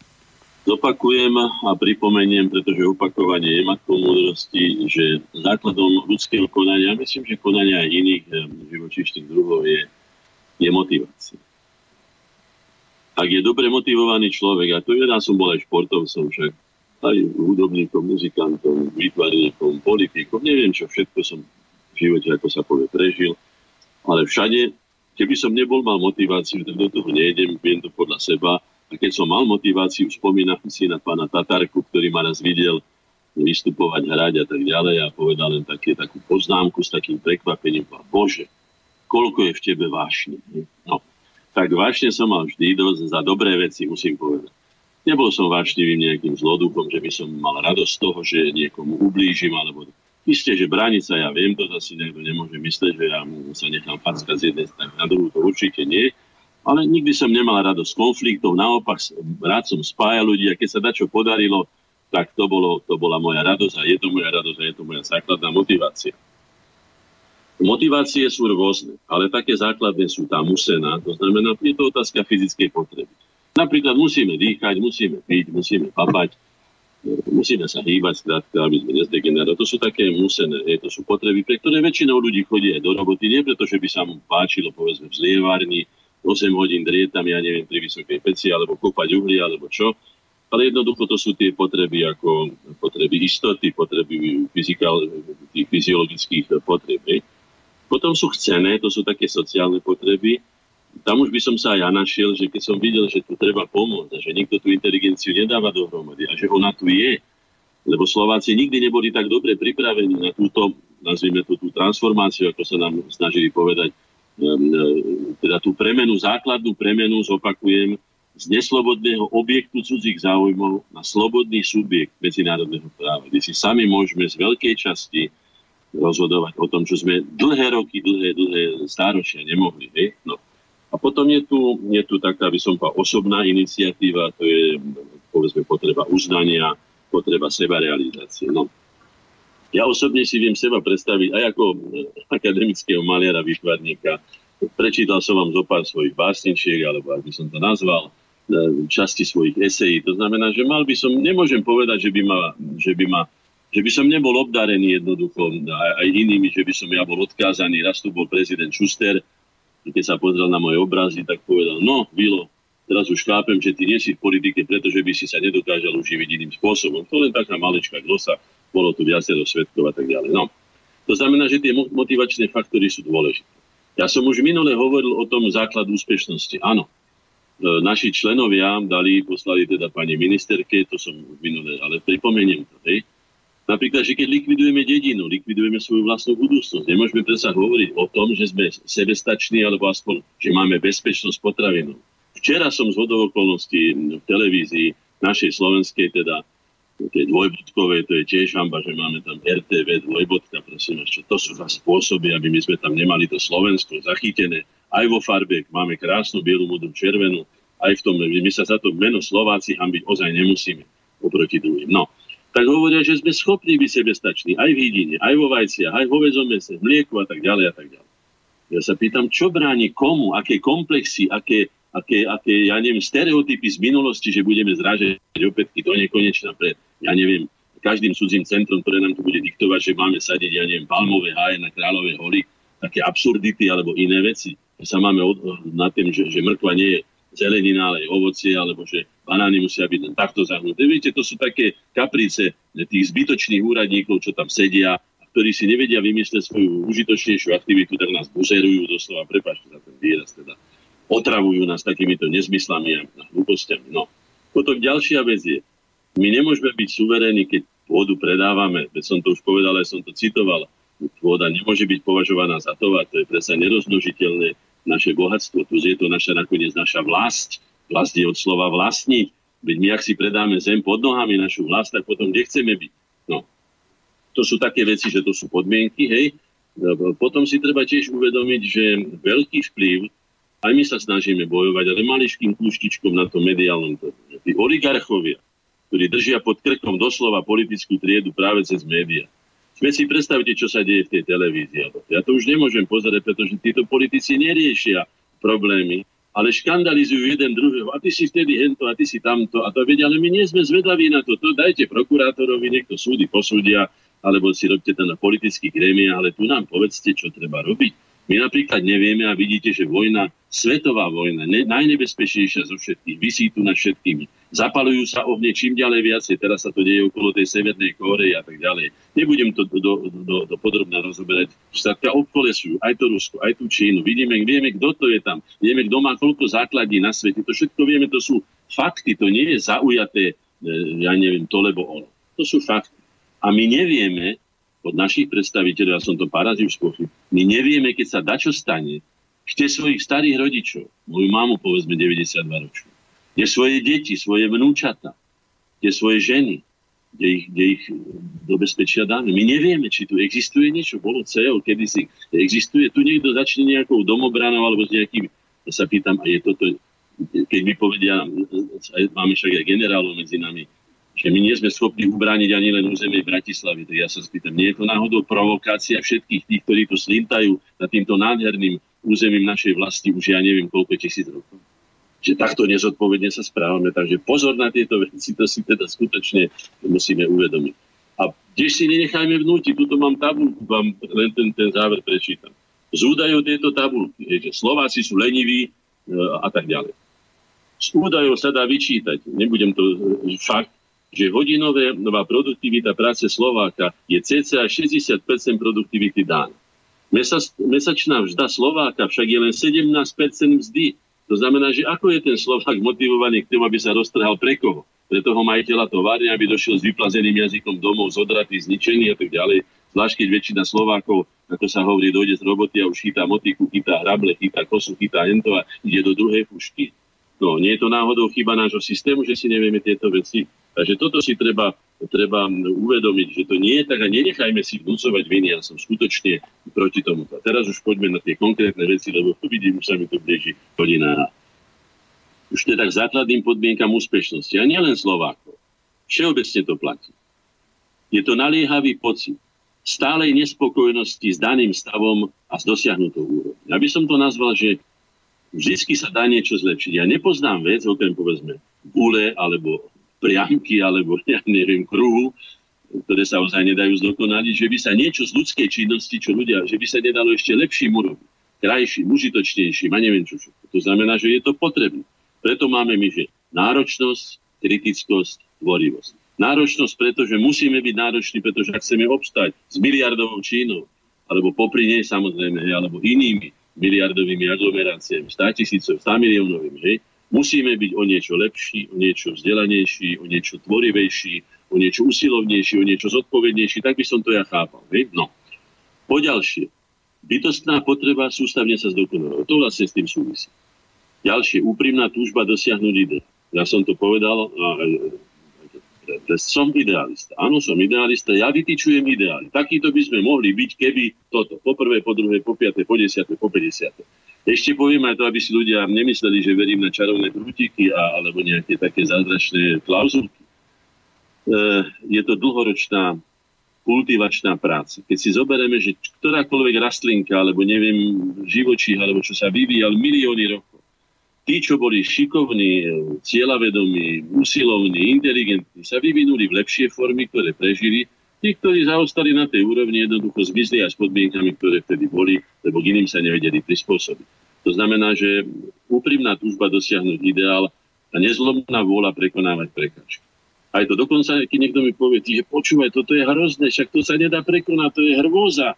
Ja mu hovorím, počúvaj, ty ako inteligent alebo intelektuál, ty sa máš tešiť z ťažkého problému. Ty sa neteš z toho, že sadne za krížovku a máš za 3 minúty vyriešené.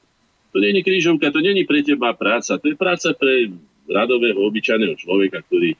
A ty ako inteligent sa má snažiť, čím ťažší problém, tak ho rozlúskam a musím na ňo prísť, tešiť sa z toho aj toto, keď naučíme deti v školách, oni skutočne zvýšia svoju úroveň celkovo a budú mať aj motiváciu. Samozrejme, treba tam potom aj tie stimuly, čiže nielen motiváciu, ale aj stimuláciu. Ak vás niekto pochváli, ak vás niekto odmení, ak niekto vás ukáže ako príklad, to sú všetko veci, ktoré nás fakticky takmer by som nič nestoja, ale majú úžasný celospoločenský efekt. Potom je to ďalšia podmienka úspechu, hlboká viera v seba, vlastné síly a schopnosti. No samozrejme, to si človek musí zaslúžiť. Musí sa sám overiť aj pred sebou, že, že e, nie je zbabelec, že nie je poserúdka, že skladka je chlap, ktorý, alebo teda žena, ktorý dokáže sa postaviť problému a isté, že nie vždy viera, to teda v žiadnom prípade nie. Ale teším sa z toho, že sa mi podarilo, keď už aspoň nie celkom, tak aspoň na nulu som nedostal. Nespomeniem si na ten hrozný výsledok našich hokejistov, kde si od Čechov sme dostali 8 kusov to považujem za, za nepriateľné. To jednoducho, to by, som, to, to by som sa, neviem, čo by som urobil, keby som sa mal tam rozkrajať na kúsky, ale toto by som nedopustil. To je hamba, ktorá sa nedá oči. Jedine tým, že niekedy raz nabijeme, ak, ak je to vôbec možné. Ale čo by nebolo? Snažme sa. Hej. To nie je, že sú to Česi alebo niekto. To je hamba, to je deklasovanie. Na čo ste tam chlapi išli? Máte vôbec chlapskú hrdosť. To, to, toto je môj postoj život. Potom ďalej, pestovanie, pestovaná odolnosť, vzdorovať presile a nikdy sa nevzdávať. To je vždy dôležité, pretože my budeme vždy bojovať proti tomu. Spomínam si na Gustav Hus, ktorý mi povedal, že ale vieš, ako bylo, vieš, aké sú tu tlaky. Ja som mu povedal, Gustík, a kedy tu neboli tlaky, keď sa tak prekvapuješ? Veď my musíme byť od detstva vychovávaní to, že okolo nás sú všetko minimálne raz silnejší susedia ako sme my. A prežili sme to. A prežili sme s odsťou. Áno, relatívne s odsťou. Nemáme také krvavé dejiny, ako majú iní, ani sme neparazitovali, ako som to už povedal, žili sme z vlastnej duchovnej a hmotnej podstaty. Vlastnými rukami sme si a chránili sme aj druhých. A živili sme aj Habsburgov, a živili sme aj iných, aj, aj všelijaké skupiny a, a dávali sme aj internacionálnu pomoc, čo sme si mohli my a tak ďalej. Ale sme prežili, sme tu. Zachovali sme si ľudskú dôstojnosť a nie sme horší od iných. Ja keď som bol vo Švajčiarsku, som to možno spomínal, zistil som, že nie sme horší ako Švajčiari. A oni to sami uznali v tom závere, keď povedala tá pani predsednička výboru pre vzdelanie, kultúru a šport, naša kolegyňa povedala, jedným z najväčších prekvapení z nášho stretnutia týždňového bolo to, alebo je to, že sme zistili, že ste takí istí ľudia ako sme. Tak teda čo? Čo chcete viac? Poďme ďalej k osmičke. To desatoro nášho rozvoja. Cieľa vedomá vytrvalosť pokračovať vo vytýčenej ceste za každých podmienok to sa ide, no samozrejme, keď ideme dolu s váhom, máme dobré sánky, dobré výstoje, to sa ide. No ale to do kopca. Ukáž, zdolaj Everest. A nie tak ako v našich, som to povedal minule, náš, myslím, že to bol Just, pán, pán Just, ktorý tam aj nechal život, hej. Urobil najťažší horolezecký výstup, ktorý je uznávaný všade na svete. Slovák z malého, respektíve malo početného národa urobil. Všetká čest klobúk dolu, obetoval tam život, ale je to veľký čin. Motivačný, hej? Deviate. Programová náročnosť voči sebe, životu a svetu. To som už povedal, tá náročnosť. Ale programová. My si musíme povedať, my toto chceme. My chceme byť takýto a budeme vychovávať naše deti tak. Nenecháme ich przniť tými debilnými seriálmi, to skutočne to debilizovanie. Mám tu na celú takú pasáž, neviem, či mi to vyjde, to debilizovanie. Spo, spo, si, ja si pozerám, prepačte, pozriem si tie detské seriály, ktorými krmia naše deti, kde nie je jeden normálny seriál. Už ani tie figurky nevyzerajú normálne. Majú žlté tváre, modrozelené vlasy, e, degenerované tváre. To je niečo hrozné, pozrieť, to sa zapisuje do tých detí, veď tie deti sú ako čistý papier. Veď majme úctu k tomu, veď je to naša budúcnosť. To skutočne nechcem apelovať. Na čo chcem apelovať? Veď, veď neprzníme si to, čo, čo, čo je našou budúcnosťou. Ak si to sprzneme, tak potom aj naša budúcnosť bude sprznená. Nebudeme sa moc čudovať. A po desiate, príkladná múdrosť ako svoj odkaz na sledovnú. To je apel na každého jedného človeka, pretože dnes máme knižnice otvorené. Máme k dispozícii množstvo zdrojov poznania. A keď dosiahneme určitú formu múdrosti a staneme sa príkladom. Náš, na, náš príklad sa stane odkazom pre nasledovníkov. Ja si neviem nič viac predstaviť, čo by som ja mohol, či už v rodine, deťom, alebo, alebo národu, alebo ľudstvu, alebo komukoľvek dať ako toto. No čo iné by som tak asi mohol dať? Ja sa o to snažím, samozrejme s väčšími, menšími úspechmi alebo aj neúspechmi, to už nechám na posúdenie, to, čo som povedal kedysi Trenkovi, keď sa ma pýtal, ale to nebudem teraz do dostatku rozoberať, že či ho tiež odsudzujem za bla bla bla bla bla, nebudem to teraz rozoberať. Ja som mu povedal to. Tono. Ja som nie pán Boh, nie som ani sudca, ani prokurátor. Ale ty si historik. A ty veľmi dobre vieš, kto teba, aj mňa, aj na všetkých bude posúšať. Tým je povedané všetko. A to sa snažím. No a poďme na všeobecné podmienky úspešnosti spoločenstva. Sám sa mi to podarí koľko. A ešte mám nie. No ale ja ešte mám tu jednu, jeden mail pre vás, ktorý by som chcel teraz vyriešiť. Tak hneď ho aj prečítam, aby ste potom mohli ísť ďalej. No. Uh, píše nám niekto, kto sa podpísal ako B. Bodka, tak neviem, aké to je meno, to je jedno, na tom nezáleží. E, pán Hornáček, rád by som poznal váš názor na jadro EÚ, o ktorom hovorí v poslednej dobe veľmi často náš pán premiér Fico. Z alternatívnych médií veľmi často počúvam, že je to útok na zvrchovanosť Slovenska. Chcel by som teda počúvať, počuť váš názor na túto tému a potom, ak by bolo možné, aj e, váš názor na prácu alternatívnych médií v tejto téme. No už tak, môj názor je taký. To, čo oni myslia tým jadrom, to znamená, že taký, také, také, také exponované postavenie toho dvojštátia nemecko-francúzského a jeho dominancia už sama o sebe odporuje tomu, čo, aké jadro. Ja sa spýtam, a čo? Od, hovoril som, keď som hovoril o úspechu Švajčiarov, tak som povedal tento príklad a myslím, že lepší už teraz ani nevymyslím. Na švajčiarských hodinkách je to také výnimočné, že všetko považujú za dôležité. Od poslednej osky, od jedného každého zúbka ozúbeného súkolia, od, od, od, od sklíčka, aby teda sa vám nerozbilo hneď vo vrecku, hej? Od, od toho pohľadu, od, od ručičiek, aby boli viditeľné, to všetko dohromady. To znamená, že ja sa dívam na tieto veci, že aké jadro, to znamená, že vy chcete povedať, že vy ste tá, tá hlavná oska, ale nepotrebujete ani ručičky, ani, ani nič, alebo tie, tie vám budú len slúžiť, ale nie, tu všetko slúži sebe navzájom, aby tie hodinky plnili účel. Ja som navrhoval, som povedal, nie som proti európskej ani svetovej spolupráci, to by bola hlúposť, to sa ani nedá, predsa sa nebudeme, vidíme aj Číňania sa darmo zatvárali a teraz sa tiež darmo zatvárajú Američania sa akýsi mexický múr. Ako no, vidíte aj toto, keď si zoberieme tú logiku. Tu na oslavovali divne novú éru, že sa zbúral berlínsky múr. Pozrite sa na ten múr, ktorý je v Izraeli. Pozrite sa na 12 metrový. Pozrite sa na ten múr, ktorý je v Spojených štátoch amerických.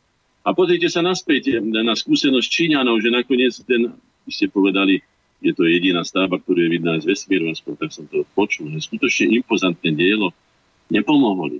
Je to v inom. Takže my sa nezatvárame, ja som to takto ne, nechápal nikdy, že by sme sa mali uzatvárať. Ale ani nie v tom a preto som navrhoval, že mal by to byť skutočne okrúhly stôl, kde by všetci jeho účastníci, či to Lichtensteinsko, alebo neviem, kto tam všetko sú, tých, tých, tých, tých štátov, aj my, aby mali jeden rovnocenný hlas. Veď sú to rovnocenné subjekty. Ako to povedal Viktor Igo, predsa tak ako človek sa nemeria veľkosťou, alebo výškou, alebo ja neviem, tučnotou, alebo ja neviem čím, ale sú podstatnejšie kritéria. Je to skrátka osobnosť, je to osoba, svojrázna, ako subjekt, tak aj toto by bolo. A keď to tak bude, tak na čo tu rozprávame o akýsi tvrdýšiach? Ja si by som povedal, že to je na tvrdé jadro. A každý, kto na to naletí, je podľa mňa na tvrdý. To je jedno, kto to je teraz, nebudem menovať, o tom si urobte svoj názor. Už sme tu toho mali, možno som vám spomínal ten príklad, že keď sem prišla akási komisárka pohľadom, keď sme príjmali tzv. Feketého zákon tlačový, kde sme žiadali, aby, alebo chceli žiadať, nakoniec sme sa po, po, po, po um, žiadať, aby, aby boli uverejnení majiteľia a vlastníci novín, aby sme vedeli, teda odkiaľ vietor fúka. Keď zistíme, že to nie sú ani slovenské noviny, ani slovenské, budeme vedieť. Takže okolo toho boli veľké tlaky a neviem čo. A prišla nejaká komisárka a ja som si dovolil ako vtedajší poslanec Národnej rady Áno, poviem, prečo úctivo. Keď prídeš úctivo, tak my budeme k tebe úctiví. Ale keď ty si nám tu budeš rozdávať rozumy, čo my máme robiť, a si tu dve hodiny aj s cestou z Bruselu, tak som jej povedal, vážená pani komisárka, meno si už nepamätám, ani to nie je podstatné, už zmysla. Hej? Už sme tu mali jedných komisárov. Červených. A tí nám tiež rozprávali, čo máme robiť, ako sa máme správať, čo máme chápať a nechápať a čo máme uctievať. My už máme dosť komisárov, my máme vlastný rozum a nechajte nás láskov, aby sme si riadili tento štát podľa seba. Voľne to samozrejme reprodukujem. Je tu isté nahraté na tomto, môže si to niekto aj vyťahnuť, ale viem, že to bolo hneď ten večer. To mi hlásili naši členovia na Slobodnej Európe ako vrcholný prejav drzosti akéhosi Slováčika, že si dovolil na, ja neviem, nedotknutelné posvetné, ja neviem čo, posvetnú kravu, do úvodzových to dávam, hej, toto je v tom v tej Indii, že si dovolil e, sa sebavedomia a, a, a myslím, že aj logicky sa správať a povedať, nehnevajte sa, za čo nás máte. No, takže takto by som to ja povedal. Dobre, ja len, ja len teda jednu drobnú podotázku k tomuto, keď už sa na to poslucháč pýtal. Viete, dnes sa často argumentuje pán Hornáček tým, že ale vlastne nie je iná cesta ako do jadra, lebo lebo vlastne my sme tu odkázaní na obchodovanie s tými veľkými typu Nemecko, Francúzsko. A ak tam nevstúpime, tak to bude pre Slovensko znamenať obrovské finančné straty, že sa z toho jednoducho už nepostavíme na nohy, nevymotáme, že my ako proexportná ekonomika sa jednoducho tých silných, veľkých držať musíme, pretože v opačnom prípade by tu išla životná úroveň neskutočne dole, ak by sme teda v tom jadre neboli, ak by sme ostali akoby na periférii Dobre, toto všetko jadra. ja poznám. No, to nie, čo, čo na toto odtiaľ, ale poznám to zo svojej skúsenosti z rokov 1992. Bol natočený taký propagandistický film, ktorý sa volá Den po. A tam sa mali píriť kolajnice, tam sa mali strihať dráty elektrického vedenia na Morave, tam sme mali byť čiernou dierou Európy a neviem čo všetko a neviem čo všetko naše vzťahy s českým národom a Českou republikou všetci poznáte, tak si to porovnajte, čo na tom bola, na tomto propagandistickom paškvile pravda. Už nás zastrašovali ako kadeči. My nie sme malé deti. Svet nie je otvorený iba na západ. Ja vám poviem len toľko, že keby sa zrušili sankcie smerom na Rusko, tak Rusko spotrebuje trikrát alebo aj desaťkrát toľko, čo my sme schopní vyrobiť. To len ako príklad. Takže vôbec sa nemusíme zase tak dívať, ako čo doteraz existovala, alebo dlhé roky, ja si to pamätám, možno mladý nie, len Moskva. Len tam bolo všetko práve, len sovietský človek bol vzorom a niekto iný a tak A prežili sme to. Potom zase teraz už len Brusel má pravdu, alebo Washington, alebo niekto. No tak čo sme? Veď teda prestaňme sa bať, veď my sme není deti, na ktorých nabubáky, alebo čo. Počo, povedal som vám, že naši polnohospodári hovoria, že sme schopní sa zabezpečiť z tých základných týchto tu sami. No ale keď samozrejme sa staneme závislí z vlastnej lenivosti, alebo z vlastnej predajnosti, alebo zo spavelosti, alebo neviem, ako by som to nazval predovšetkým našich predstaviteľov, no tak potom sa nečudujme. Ale my sme, my sme nikdy nežili na nikoho úkor a sami sme sa vedeli uživiť vlastnými rukami a vlastným rozumom. V ťažkých dobách okupácií, v dobách útokov rôznych azijských výsadkov počnúť, ja neviem, avármi, alebo ja neviem čím, Hunmi a neviem, starými Maďarmi a neviem čím všetkým. Tu sme. Takže prestaňme sa bať. Oni rátajú samozrejme s tým, že sa e, zrazíme opätky, zlachneme sa. Čo to? A že sloboda, o ktorej som hovoril na začiatku, sloboda ako spôsob alebo možnosť rozhodovania o svojich veciach je jedna z najdrahších vecí, ak nie najdrahšia vec na svete. To si uvedom. Keď sme žili v neslobode tisícročí aj vyše, To znamená, že si uvedome, že áno. Tak čo by sme sa mali vypásať? Choďte sa pozrieť na našu dnešnú populáciu e, našich, našich a najmä žien, veď ja ako výtvarník, ktorý som sa zaoberal aj figurálnou malbou alebo kresbou, veď my sme mali pekné dievčatá urastené. Choďte sa pozrieť, čo to tu rastie dnes. Ale aj u chlapov je to. Veď to už nevie ten chlap ani pobehnúť, veď to sa už ani na chlapa nepodobá. Ale prečo? My sa potrebujeme obiedať? Nie, my potrebujeme možno, že ja neviem, polovinu toho, čo sa zbytočne tu nás potrebuje, zbytočne sa tu prežierame, zbytočne sa tu nejako ukonzumovávame, uzabávávame, ucestúvávame. Ešte sme nevideli tam tie pyramídy, potom hen také pyramídy, potom tu sme ešte taký vodopád nevideli, hento a tamto. A na tomto nás drží. A čo sme my, hlupáci? No až ak sme hlupáci, alebo na, budeme počúvať našich predstaviteľov a tieto strašenia, no tak potom sa nečudujme. To je moja odpoveď, myslím, že vyčerpávajúca. Myslím, že áno. Takže uh, dáme pesničku, či už toho máte toľko, že by sme... Ja môžem pokračovať, viete. No, no ja dobre. som myslím, že dneska neobstojím tak, lebo keby ste ma videli tak okolo krku, mám okolo 40 horúčky.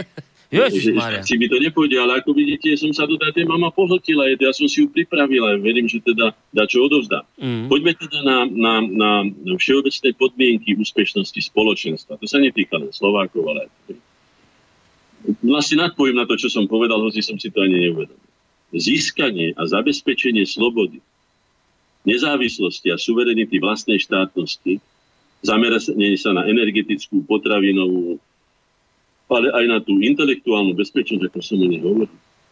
Aby sme svoje deti nevyháňali robiť do zahraničia v čase, keď u nás doma je práce ako na kostole. Vy žijete v Bystrici, ja žijem v Bratislave, už som to hovoril. Tu nemáte jedno poriadne na treté zavreté. Dopadajú sa chodníky. Tu pred Národnou bankou Slovenska som si povedal, že sa nehambí. Ja neviem, kto tam tomu vládne, hej. Alebo čo, ale že by som sa pozbieral, by som išiel, tam je 3000 aj úradníkov. neviem na čo, keď nemáme vlastnú menu, ale to už je vedľajšia vec, to je na, na samostatnú možno reláciu. By som povedal, daj 10 eur. Ty daj 10 eur, bez toho budeš. Aby som vyzbieral, koľko je to? 3000 krát 10? 300 tisíc eur by som vyzbieral, aby som dal urobiť taký chodník, že by sa chodili z Bruselu dívať, viete? Lebo som hrdý, e, že to mesto, alebo chcel by som byť hrdý, aby to mesto bolo pekné. Ako som povedal, aby sme si ho privinuli ako našu metropolu. Bratislava dlhé roky nebola slovenským mestom. Takmer celé svoje dejiny. Konečne je slovenským mestom a toto je naša vizitka. Už tak teda takto. Čiže nie len tu, ale aj tu intelektuálnu a tak ďalej. Keď si uvedomíme, že keď hovorím o nezávislosti, samozrejme ja viem, že nezávislí nemôžeme byť. Ale aspoň čo najmenšia miera nezávislosti. Aby sme tú dôstojnosť ľudskú mohli uplatniť, aby som nemusel stále chodiť po kolenách, ty prosím ťa, daj mi chleba. Veď viete veľmi dobre, že keby oni zavreli teraz momentálne, na to sa treba samozrejme pripraviť, že keby zavreli, ja neviem, tie, tie obchodné reťazce, že my ani chleba nemáme. Ja neviem, aký chleba je náš. Ja som kedysi jedol, bol som vychovaný na dobrom chlebe, či na ražnom, alebo aj na pšeničnom. To bol iný chlieb. To bol chlieb, ktorý sa vám nerozpadne po dvoch dňoch e, na, na, na tieto, na, čo, čo nemá žiadnu ani chuť, ani, ani, ani nejakú, nejakú konzistenciu. No, a to nie je to šunka, to neexistuje. Ja nepoznám šunku. Čím šunka je možno prošuto, ale to niekde v Taliansku, lebo ja neviem, kde to tak robia. Hej. Ale u nás táto namočené meso, to má so šunkou niečo spoločné. Máte 32 tej šunky, to máme dávať našim deťom, z toho majú byť zdravé, z toho majú byť plodné, z toho majú mať drobe. Toto všetko ja vidím a musia to vidieť aj iní, vedia, ja nemám, teda mám štyri oči, prepáčte, ale mám okuliare. Ale v podstate mám dve oči, ja mám také isté oči, ale mám možno iné srdce s týmto národom. E, si ho viac vážim a chcem mu, chcem mu skutočne dobre. A nebudem ho s plaškami krmiť, veď to vidíte, že sú celé aféry a nič sa nestalo. Už sme tu zažili aféru s e, rakúskym vínom, čo to tam mali, tie glycerín. Hej. Už sme zažili s otráveným e, tzv. E, panenským olejom, ja neviem, zo Španielska. Už sme zažili teraz tie vajcia, čo sem, to, z toho to asi vyplýva, čo povedal ten pán e, z tej asociácie polnohospodárskej, že my sme schopní si sami tie vajcia. Tak čo by som ja 10 krát prebalované to na to založili, E, Európsku úniu bez hraníc, aby mohli všetky mafie čo najšpinavšie otravovať našu generáciu sušenými vajcami, kde už sa skutočne len veľmi zložito dá, dá, dá nájsť potom tá, tá, tá, tá, čo to boli tam tie nejaká škodlivina, ne, neviem, nepamätám si. Škodliviny, áno, no, však vieme, o, čo, o čom je. Hej. No, tak na toto sme mi odkázaní. Mlieko, veď mlieko bolo, my sme neboli bohatí, ale sme ani nepotrebovali. Ja som sa zdravého mlieka napil do sítosti. A vďaka tomu mám aj tú vitalitu zatiaľ, teda musím si zaklúpať, ktorú mám. Keby som bol vychovaný na týchto veciach, čo mi už kamarát z Ameriky dávno písal, mám ten list, teraz som si robil korešpondenciu, e, môj archív, a zistil, Vilo, mlieko, to je u nás bledomodrá voda, to s mliekom nemá nič spoločné, oni to všetko odstredia, použijú na čo chcú, tak ja tebe tam to ufarbia, a tom, tak potom z toho nemôže byť zdravá generácia. No, takže len toľko. Takže takto by som sa díval na tú záležitosť. E, všeobecným podmienkam úspešnosti spoločenstva patrí predovšetkým raz zdravej, života schopnej a všestranne rozvinutej populácie, to som už povedal, zameranie na kvalitu. My sme stratégovia K, teda stratégovia kvality, stratégovia korenári, ktorí chcú, aby tí ľudia tu obžili, aby si vedeli vážiť zem. Nie, že tu príde nejaký nomád a bude nám rozprávať, ako my máme obrávať zem. On nemal nikdy vzťah ku zemi. Prišiel, prikočoval, e, narezal toto dreva, to si spálil, ukradol niekde sliepku, lebo ja neviem, čo urobil, sa takto prekšeftoval a išiel zase na druhý deň inde, nemal vzťah. Ani nemôžeme to od neho žiadať, je to jeho štýl života. Ale takto sa dneska po zemi kočovať nedá. To si treba uvedomiť a s týmto vzťahom by sme sa ďaleko nedostali. Poďalšie všeobecné podmienky. Výchova v duchu pravdivého poznania vlastných dejín. Zameranie sa na podstatu ich odkazu. My sme sa síce učili a drilovali na, že kedy sa narodil ten štúr, kedy zomrel, a ako zomrel, a ja neviem čo, a ten a iný, a on ten. Ale tú podstatu prínosu toho človeka, to som musel asi načítať už okolo 40 keď som sa stal predsedom Koreňov, alebo aj neskôr a pochopil som, ako som hovoril dneska o tom Michalovi Miloslavovi e, Hoďovi, že v čom je veľkosť a zmysel a odkaz týchto ľudí pre našu budúcnosť, pre náš život, v čom je ich príklad. No, takže takto. Úcta k vlastným hodnotám ako základ sebavedomia. Ja sa pýtam, no viete, e, máme nádherný jazyk. Ešte pán, bože, jak sa volal, pán Šimečka, mladší, ml, hej, si dovolil povedať, že Slovenčina je len taký jazyk, ktorý sa nemôže vyrovnať češtine, že sa v nej nedajú tamto a on to mám celý ten článok, som ho, myslím, z neho citoval, nebudem sa vrácať, ale je to tak, môžete si to nájsť, hej, doslova urazil. A my vieme, že sa dá do toho preložiť Shakespeare. Aj špeciálna odborná literatúra, ja neviem, z atomovej fyziky. Všetko sa dá. Všetko máme. Len si to nenechajme opľuť. Nenechajme si to znechutiť a už najmä nie takými vydarencami, ako je pán, pán Šimečka mladší by som vykázal do takých, e, by som povedal, medzí, aby si uvedomil, a toto povedal jeho český kolega, pán, pán nie Tajge, ale známy literát, ktorý povedal, bylo by veľkou chybou šít medzi Slováky a poučovať. Je to starý hrdinský národ, národ Viezdoslava, národ veľkých osobností a tak ďalej. Tak si treba uvedomiť, že, že, že, že k tomu takto, ale aj najmä my musíme k tomu takto pristupovať. My si nemôžeme niekomu dovoliť a musíme sa okamžite ohradiť a dať jasné, jasné medze, ale aj jasné argumenty, ako to vlastne v skutočnosti je.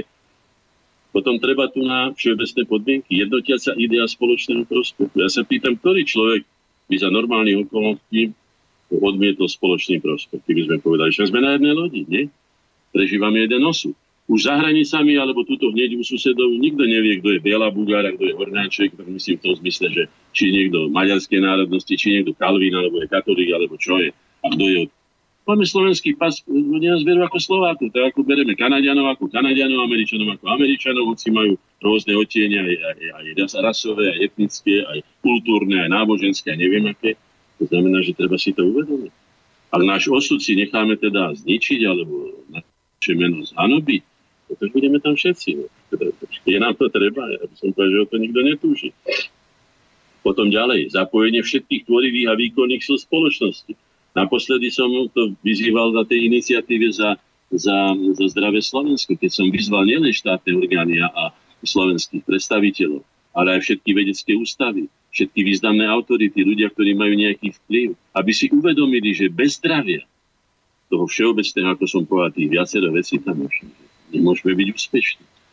Takže sa zamyslíme nad sebou a skúsme to urobiť. Áno, nebude to jednogeneračná robota. Znovu poviem to, čo sme si povedali na koreňu, ešte v 90. roku už je to história, že tento náš prerod, ak má byť úspešný, ak bude nami riadený a bude zodpovedne vykonávaný, čo sa to teraz nedieje, to musím povedať, že už to stratili aj niekoľko rokov, no, tak ten prerod z toho neslobodného národa na ten skutočne slobodný a sebavedomý národ sa udeje minimálne po troch generáciách. To je 60 rokov. Pán Korun. 60 rokov, vážený posluchač.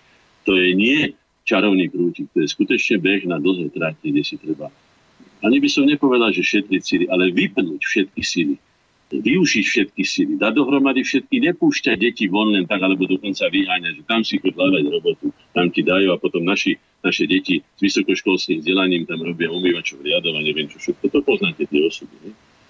Ďalšia vec, to je na, do našich radov inteligencie, vytvorenie vlastnej perspektívnej koncepcie nášho národno štátneho života, zaberané na inovačné programy a konkurencieschopnosť. Pozrite sa, ak my vyrobíme kvalitné veci, no prečo by to niekto nekúpil? Prečo by sa oni nám otočili? Veď obchodníci sú obchodníci. A politici sú politici. Politici nás zastrašujú, stlačíte trh, nebudete hento, nebudete tamto. Ale ten obchodník, ako viete, však aj s Ruskom sa obchoduje, aj to viete, a to vie už celý svet. Ale obchoduje sa prostredníctvom 3., či 4., či 10., či 99. osoby. Oni to vedia. To je len pre tých, čo sa dali zastrašiť a tí, čo si nevedia nájsť iné chodničky. No. Viete, mám tu na takú, takú, takú ako máme 17 minút, no skúsim možno, že trošku... No, prejsť, máte ešte takú, takú necelú štvrť hodinku dokonca. Áno, prečítam to, čo som tu napísal. Tým hlavným konfliktom, o ktorom som hovoril, dejín, je boj o moc. Teda o nadvládu jedných nad inými. E, hlavným prvkom v systéme moci boj o nadvládu je, a teraz trošku si dovolím vstúpiť do, na ekonomickú pôdu, hoci nie som ekonóm, ani to, čo poviem, nemusí byť presne definované, ale ja to tak vnímam. To znamená, že hlavným prvkom v systéme moci boji o nadvládu je korupčný kapitál. Korupčný kapitál.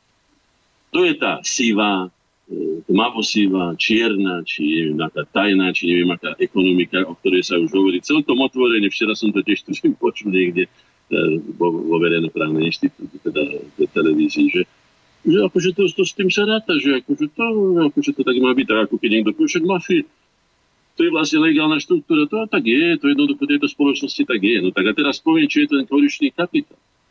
To nie sú len prostriedky ako peniaze. To sú peniaze hrajú obrovské. Si predstavte, že máte pán Korony rotačku na peniaze. Tlačia špeciálnu, najmodernejšiu na svete. Máte kolky, máte všetko, čo potrebujete na to, aby ste si natlačili peniazy, koľko chcete. Už toto sú tí, teraz, o ktorých hovorím, aj nepoznám ich mená, do dôsledku niečo sa ale ja nie som odborný, len poviem. Toto sú tí, ktorí vládnu tomuto svetu. Pretože oni si natlačia toľko peňazí, ako sa hovorilo aj Beneš, to často používalo či Slovákov, že korupcia je len otázka peniaz. Tak nikto nezabere na, neviem, na milión, tak zabere na 3 milióny, na 10. Dajú aj miliardu. Ak získajú oni za to vplyv v štáte, veď on sa im to vráti na štátnych objednávkach, vráti sa im to na kadešu. Čiže korupčný kapitál sú nielen peniaze, ale aj výhody, ale aj ceny.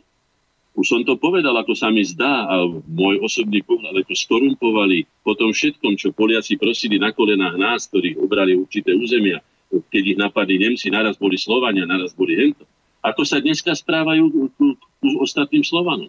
Mám od našich členov spolkov slovenských, že sa učí nenávisť alebo negatívny vzťah voči Rusku že sa vyťahujú zámerne e, negatívne príklady spolužitia a tak ďalej, hoci vieme veľmi dobre, že Poliaci sa zúčastnili vo veľkom počte, nechcem povedať, myslím, že okolo 60 tisíc vojakov, aj v Napoleonovej Grand Armée pri, e, pri obsadení teda veľkej časti Ruska a Moskvy.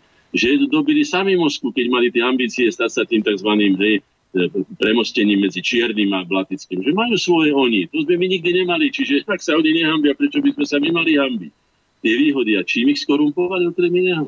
Však ten elektrikár Valesa, o ktorom sa už dneska otvorene hovorí, pre ktoré tajné služby robil, už ste to určite aj vy zachytili, hej, mm. už sa to odchýlo, lebo už je to za nami. No, dostal Nobelovú cenu, elektrikár dostal Nobelovú cenu, však urobil kus roboty pre nich, hej. No potom ja neviem, čo to ešte tam bolo. Aha, však teda jeden z pohrobkov a ozaj teda nacistických SS-ákov uh, je, je predsedom Európskej komisie, hej, prezidentom dostali pápeža, hej, dostali teda pápeža, svetého dostali. Hoci to porušilo všetky dosávadné regule, že sa hovorí, že po určitých tom väčšom období alebo dlhšom období, lebo potrebovali získať, čiže vieme veľmi dobre, že ten korupčný kapitál funguje aj tu na. Zoberte si tým, čím bol ovenčený pán Gorbačov jedna z hlavných ikon tohto všetkého, čo sa odohrala. Dostal, ja už aj neviem, za čo dostal, dostal tie, tie čestné doktoráty na všetkých univerzitách na svete. Hej. Gorby bol, Gorby matrioška, Gorby z plastu, Gorby, ja neviem z čoho, Gorby z diamantov, ja neviem z čoho všetkého. Ďalší korupčný kapitál. Funkcie. Viete, ako ľudia, najmä tí bezcenní, tí, tí bez akýchkoľvek hodnot, že ako stane, že bude rozhodovať o niečom, stane sa predsedom, stane sa, ja neviem, prezidentom, stane sa niečím a bude môcť prstom ukazovať. Posty, ale aj popularita. Určite ste si všimli mnoho razy, to sa týka nielen pop musicových tých, tých nie že ikon, to ja z ikonovanie nechcem dať do úvahy, pretože ikona to je, to je krásne umelecké dielo, ktoré prejavuje určitú skutočne vieru voči niečomu a tak ďalej, ale to, to sú tie ikony. To sú karikatúry ľudí, veci treba povedať, čo sú to, veď sú to obyčajne väčšinou fetoši. Ja som už to povedal aj tu na, že ja by som dal povinnosť ako zákon, že všetci, čo sa postavia pred kamerou, aby vplývali na našu mladú generáciu, musia dýchať, či nie sú ožratí, alebo či nie sú našetovaní. Lebo to, čo títo ľudia stvárajú, to ja už som predsa 66-ročný človek, ja som niečo videl v živote. A som aj muzikant, a som nie z betónu urobený, vedel som sa zabaviť parádne, aj sa viem. Toto, toto sme nevideli. Takéto veci, aby niekto sa takto pitvoril, takto sa tá zhadzoval doslova. Toto je ako príklad. Teda, to znamená, že znova zopakujem. Hlavným prvkom v systéme voci boji o nadvládu je korupčný kapitál.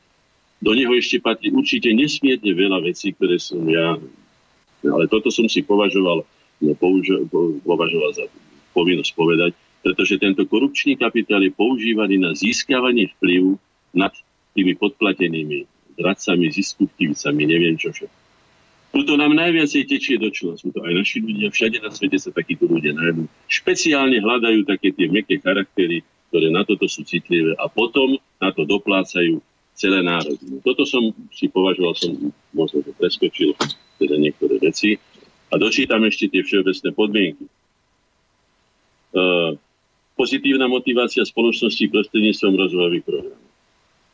Navrhovali sme ten rozvojový program, som vám hovoril, nikto si to nevšimol. Teraz sme navrhli ohľadom zdravia. Ani to si nikto nevšimol s tým, čo som povedal. Akorát, že na to doplatí jeden z exponentov. Poďalšie, vnútorná integrácia štátu. To znamená, že vytvorenie politického národa. Ale my si musíme zvyknúť, že už nie sme len etnikom, že Slovák Lipták, Slovák Moravec, Slovák Spíšák, Slovák Dáhora, Slovák Hento. Žijú tu medzi nami. Hlásiaci sa k maďarskej národnosti, grusinskej, žijú tu na rôzne iné skupiny a tak ďalej. Treba tú vnútornú integráciu čo najvyššiu, samozrejme na zásadách, ktoré učíme, na ktorých sa dohodneme.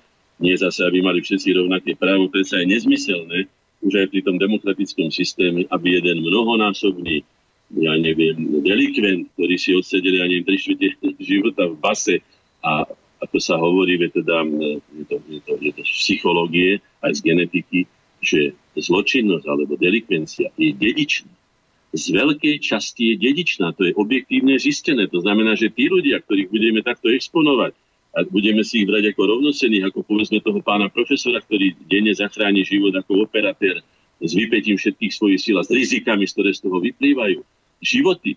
A dať mu ten istý hlas, povedzme aj vo voľbách. Viete, to, to má so spravodlivosťou veľmi málo spoločné aj s demokraciou. Ale to je možno, že na ďalšiu, ďalšiu, ďalšiu reláciu. Presadzovanie svojho práva na vlastnú cestu. To je ďalšia vec Veď predsa si zoberte, že vy sa stanete členom niečoho, ale vy už nemáte svoj vlastný program.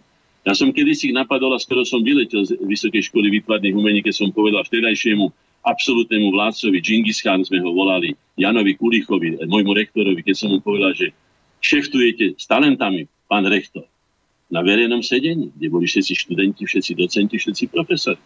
Aj som si to zlízal. Našťastie len len, že som nevyletil v 5. ročníku a povedal som aj prečo. My začíname naše programy, to bolo v roku 1975, aby ste sa vedeli zorientovať. Februárom, víťazný február, potom 1. maj, potom 9. maj, potom povstanie, potom, potom eh, znárodnenie. Hej, treba, tak som že. A my nemáme žiaden vlastný osobný program. My sme čo? My, my nie sme ľudia, my, my sme nie sme, my sme len ako nejaké... Áno, aby mali pokoj s pánom Pezlárom a inými z UV, ktorým prisýpávali peňažky do rozpočty vysokej školy. No, takže mám tie skúsenosti, ako sa vraví, z vlastného, a už to dočítam, už sú to len 3, 4.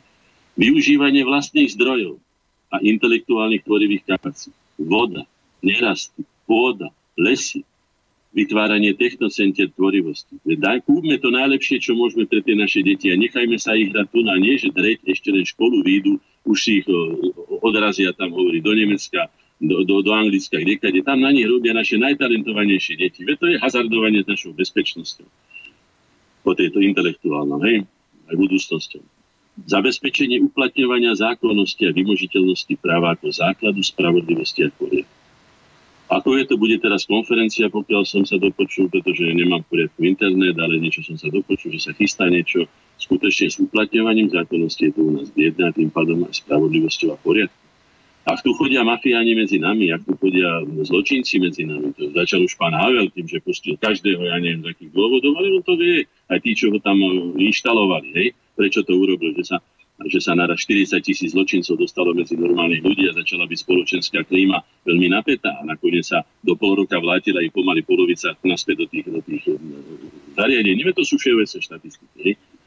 Predposledné všestranná spolupráca s garantami našej suverenity to znamená, že nevylučovať nikoho, kto nám pomáha. Samozrejme hľadať spojencov, ale nie takých, že si s nami, ako sa povie, urobia, čo chcú. Ako rovno na, na, na báze vzájomnej výhodnosti. My vám môžeme pomôcť. Toto, ja som to povedal aj ruskému veľvyslancovi.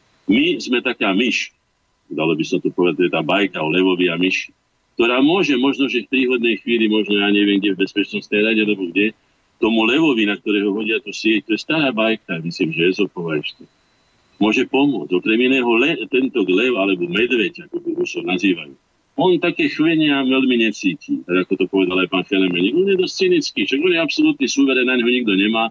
Ale tá myšička to cíti, lebo tá veverička, alebo to, čo by sme sa, ten zajko, by sme sa mohli k nemu prirovnať oproti tomu obrovskému, povedzme, Rusku.